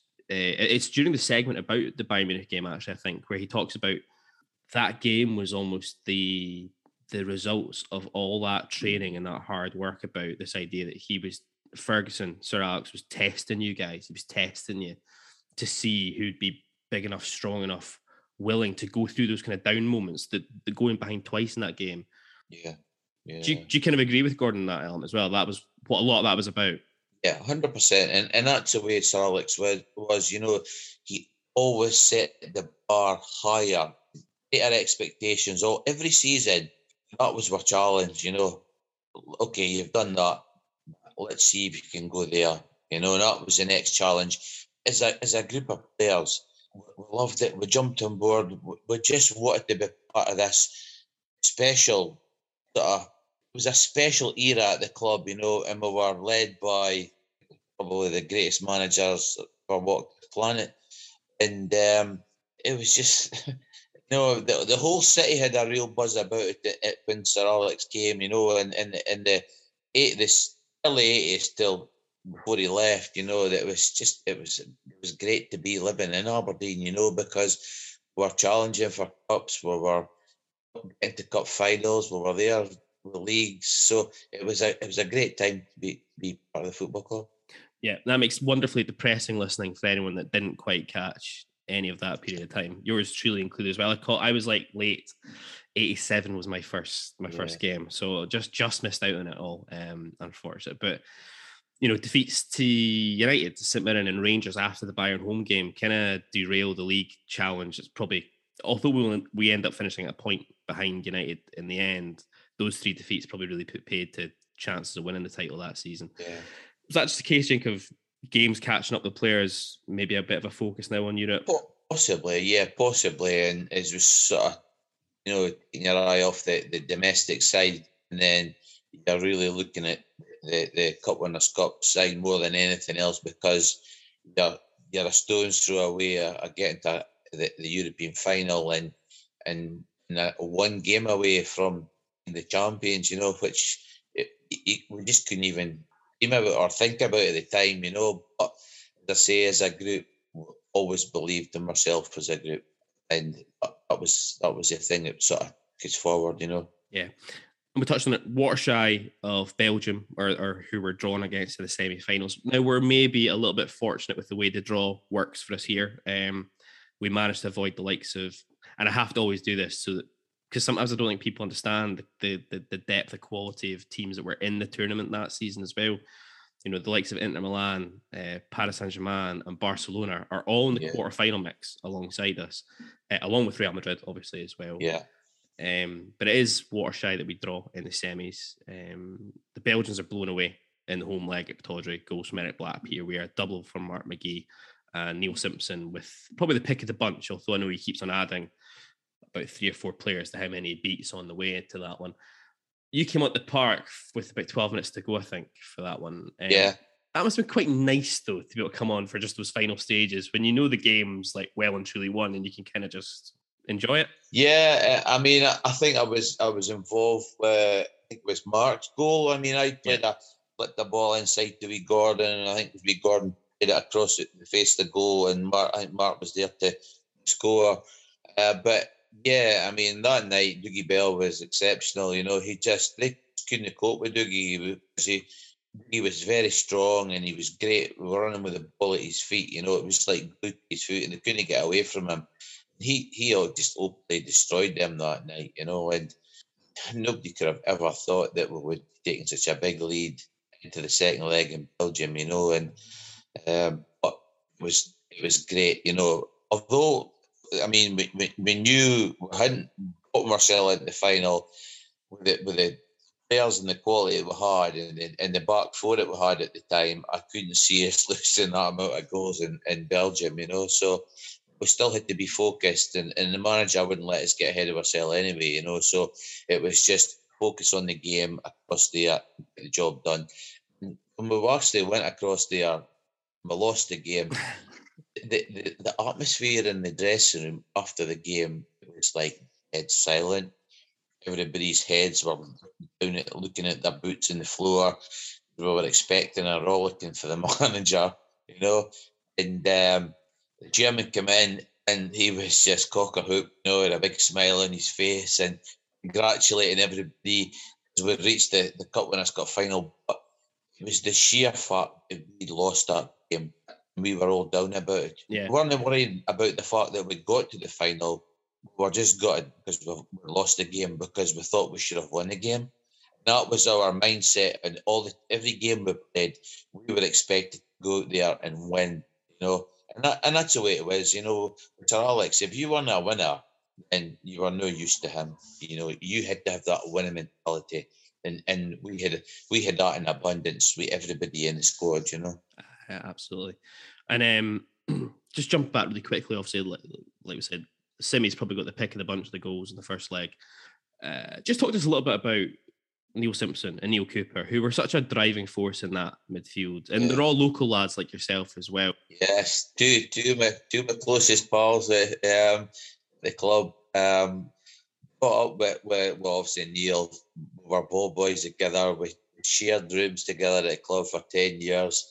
Um, Simi as well. Uh, Simi will be a year older than me, but was played for the same boys club, Midfield Boys Club. You know, so we knew each other really, really well. And as you say, they were they were the engine room of our football club. And I mean, just phenomenal players. You know, they, they went out there and they, they were the guys that chased it down, won the tackles. They could play as well. Yeah, You know, they, both of them could really play. I don't think they get the credit that they really deserve because apart from you know having the aggressive side to go and win the ball back, they were actually good football players as well. Absolutely, definitely. And I think there's always something nice. I mean, you're an Aberdeen fan yourself, John, so you'll you'll appreciate this as well. There's always something nice as an Aberdeen fan when you look at your team, and there's a kind of core group of Aberdeen lads in that team as well, or guys who you know are Aberdeen fans growing up, and they just know what it means to be part of that club and what that means. Yeah, And I know. You know, as you say, I was a few local boys in the squad, and every one of them was a Scotsman. You know, you don't see that nowadays in, in the sides. But that the squad in '83, everyone was a Scotsman. That away uh, leg in Waterschei as well.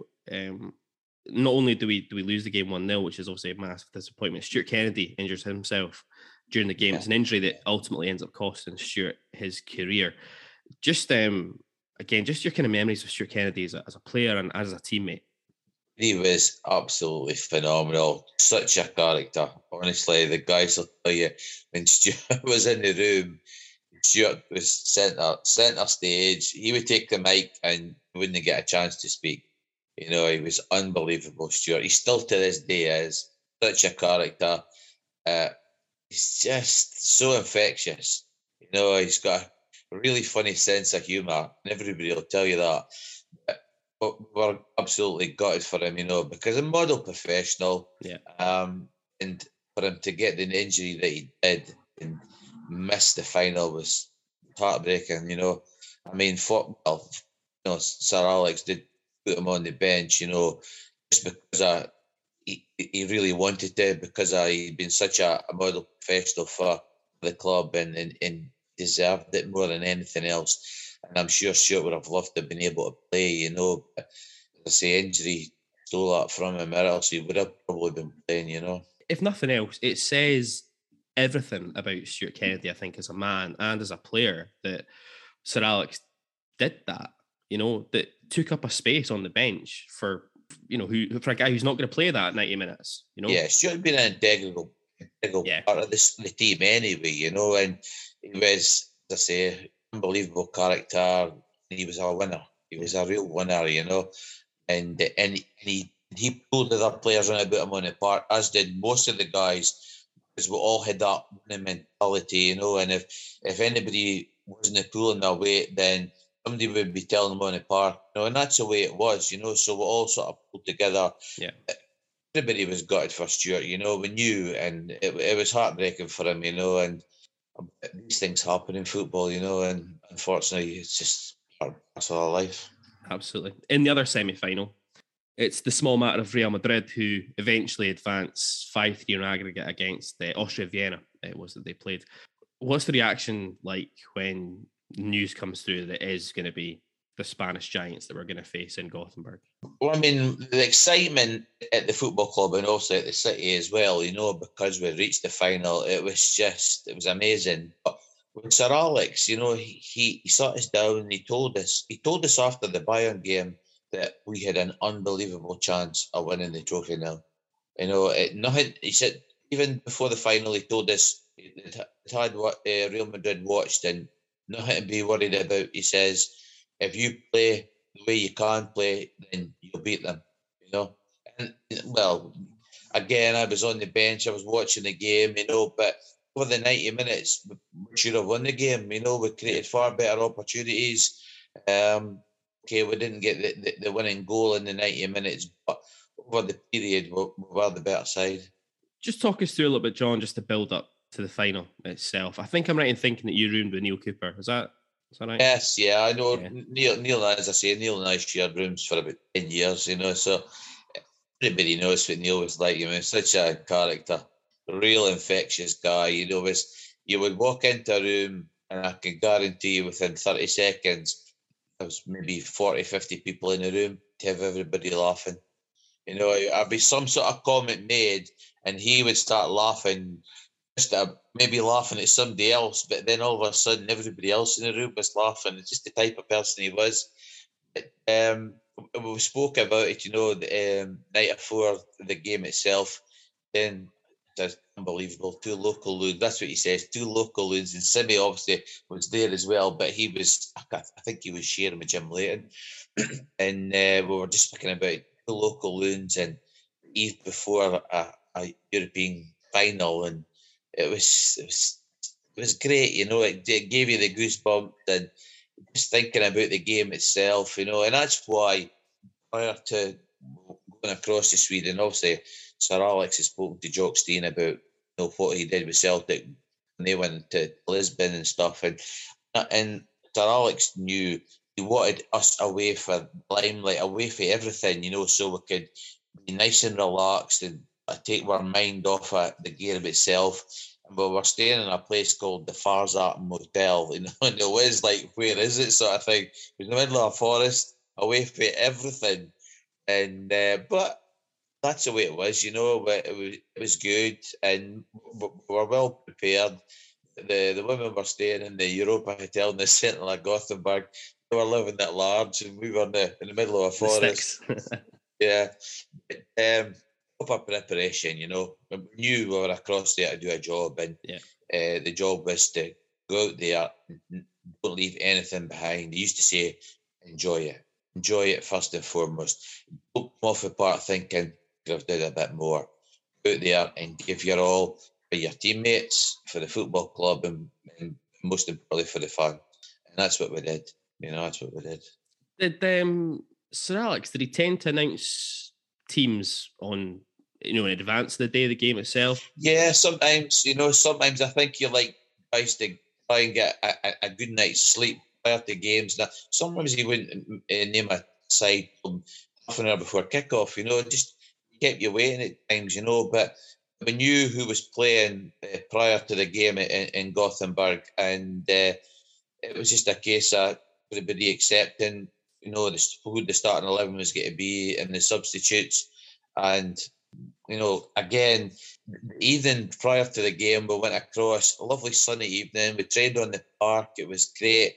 And then on the day of the game, it never stopped raining. And at one point, there was actually talk of them the game back 24 hours because there was so much water lying.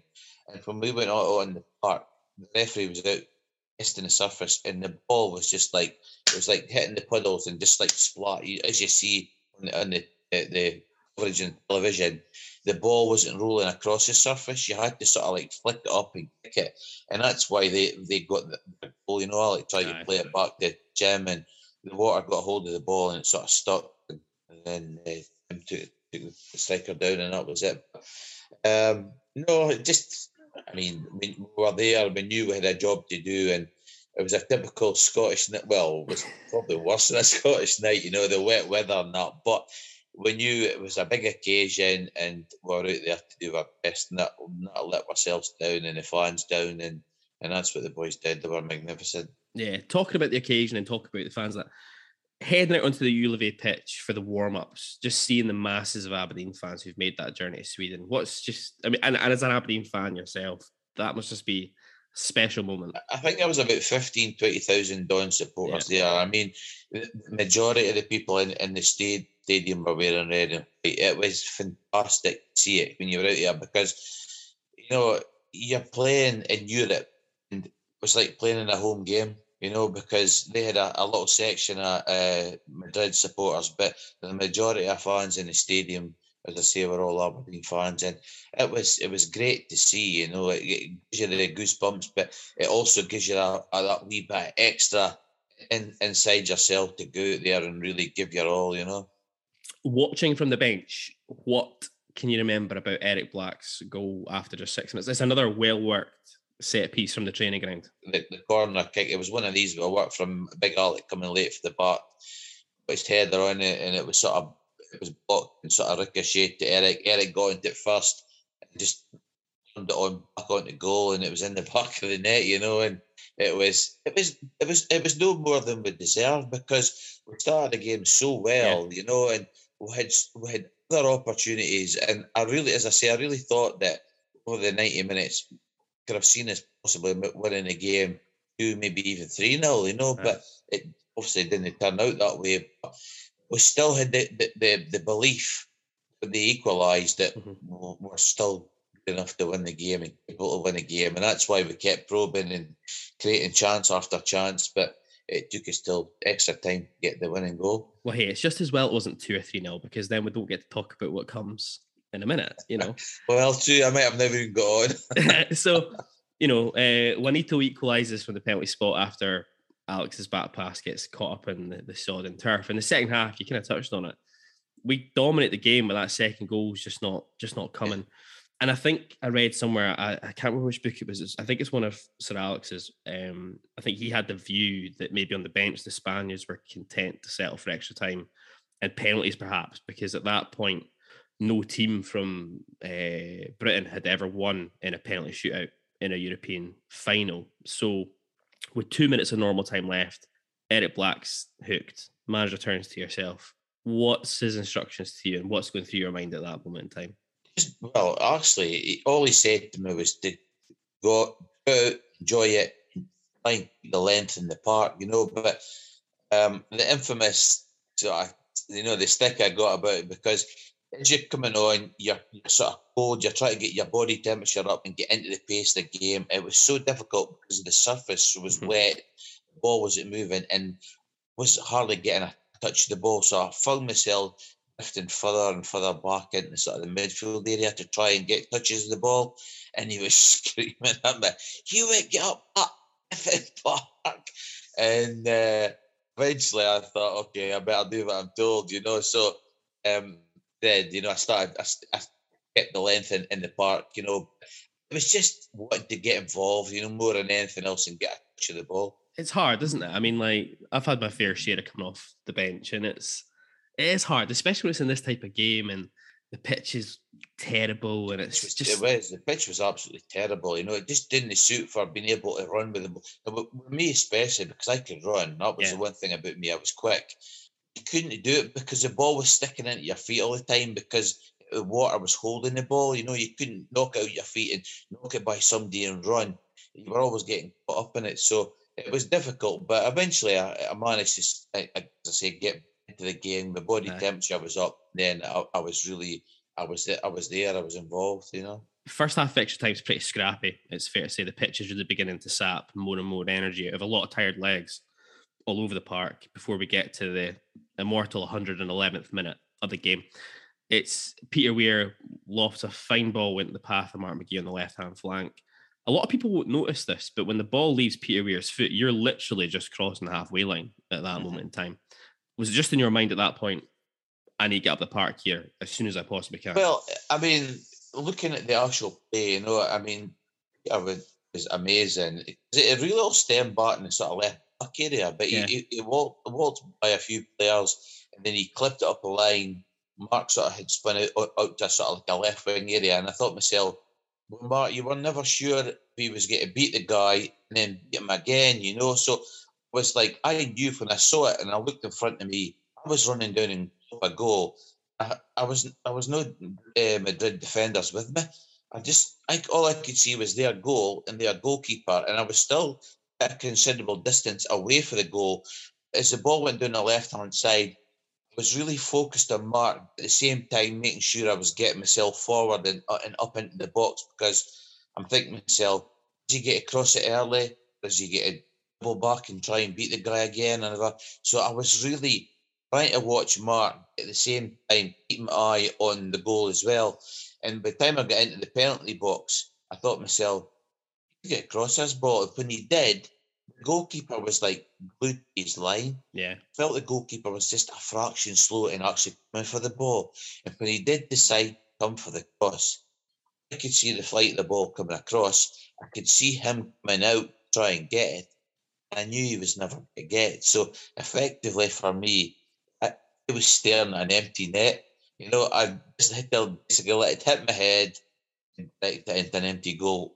That's what I did, you know. And uh, after that, it was jubilation. I picked myself up. I was, I got stick for doing the star jump. I, my hands were covered in mud, so I sort of wiped them on my shirt and run across to the, the side to sort of uh, wave to the supporters. And then the next minute, Big Doogie just grabbed me and flattened me. so, it, um, it's just oh, it was it was amazing. It really was amazing. At the time, you don't really think about it because you're so caught up in the game. Yeah. You've just scored. You've just scored second goal. You're not sure if it's going to be the winning goal. You know, um, it's great. We've got ourselves in front, but there's still a lot of football left to be played. So you've but then regroup and focus again and make sure that you didn't concede another goal. And as you know, right the very death, we nearly did. Absolutely. I was going to say, I mean, so we we hang on. Oh, before we jump on that, just really quickly, I love this the fact that see some of the guys we speak to about their games they've played in. A lot of the guys sometimes they just when they when they're playing, they just they can't remember anything about the game. It's just flown by them.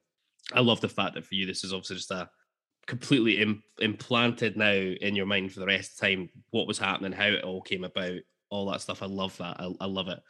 As you say, we hold on for the final 10 minutes, including that last minute free kick that had to be retaken um, that flies just wide of the post. And we've done it. Aberdeen Football Club have beaten the mighty Real Madrid in a European final.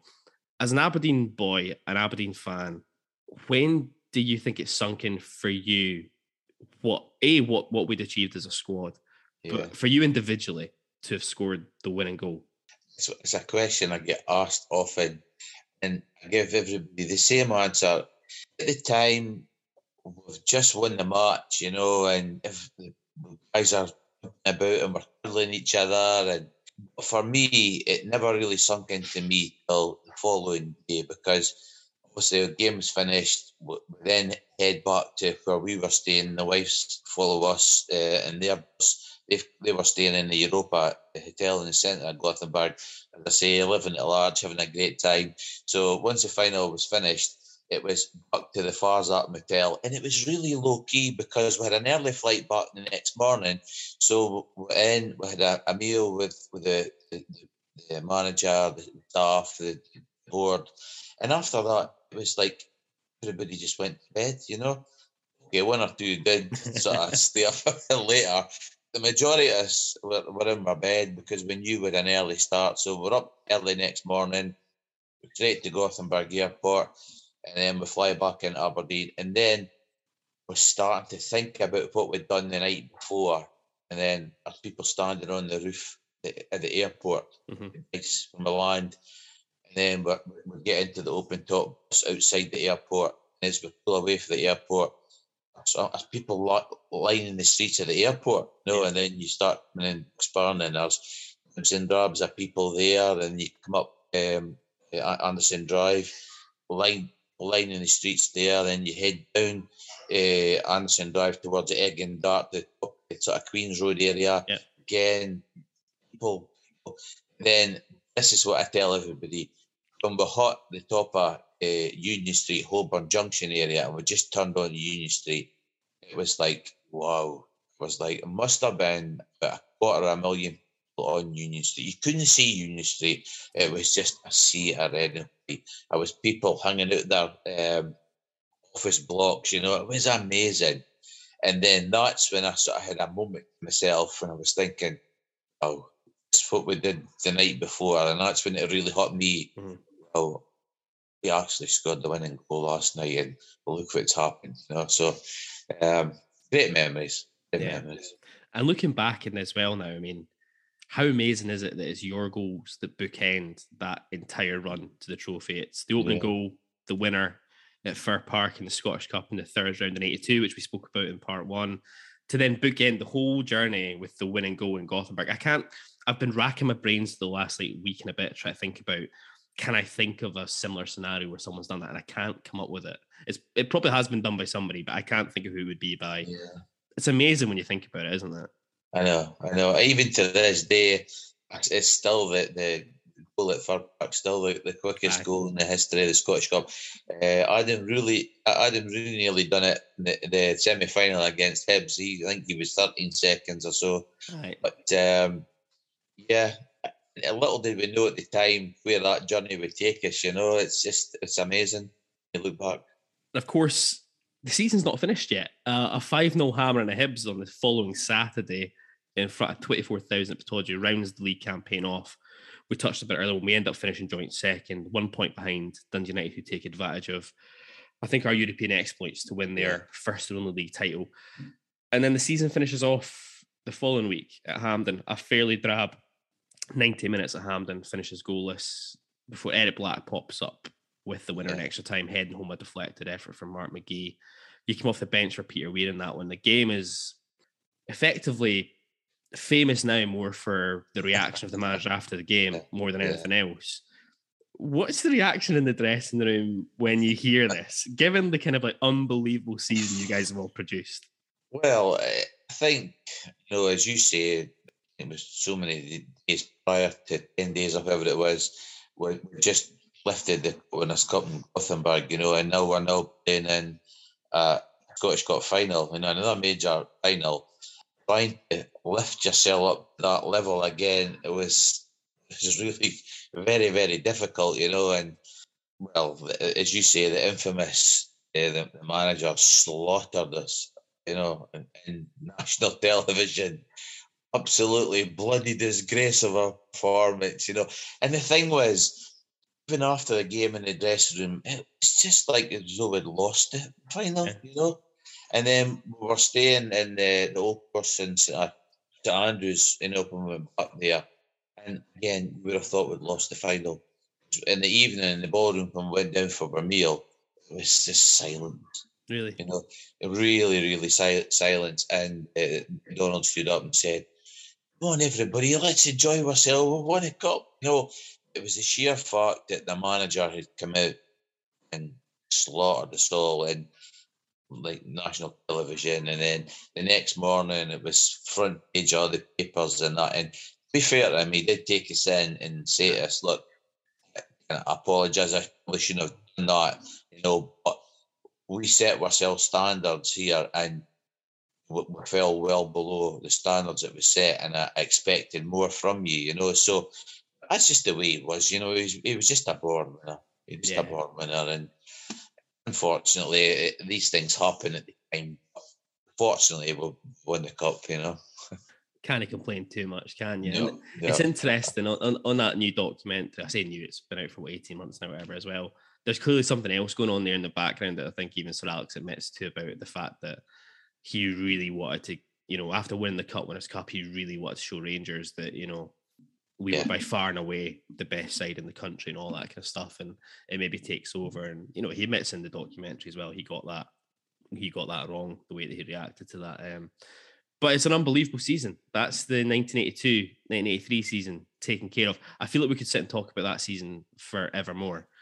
But um, John, thanks again for your time. We'll catch up with you for one final time to cover the remainder of your time with the Dons and your career. But thanks again, John.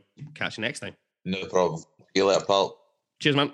And that wraps up this week's episode of the ABZ Football Podcast. Thanks for joining us.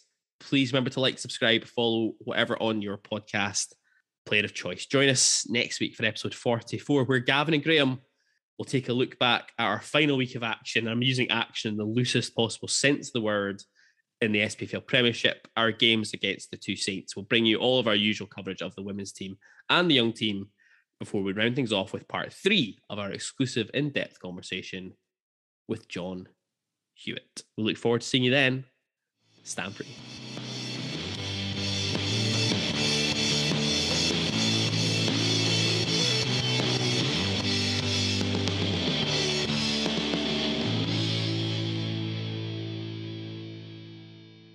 This episode of the ABZ Football Podcast is brought to you by McGinty's Meal and Ale, your home of live sports and hearty Scottish food.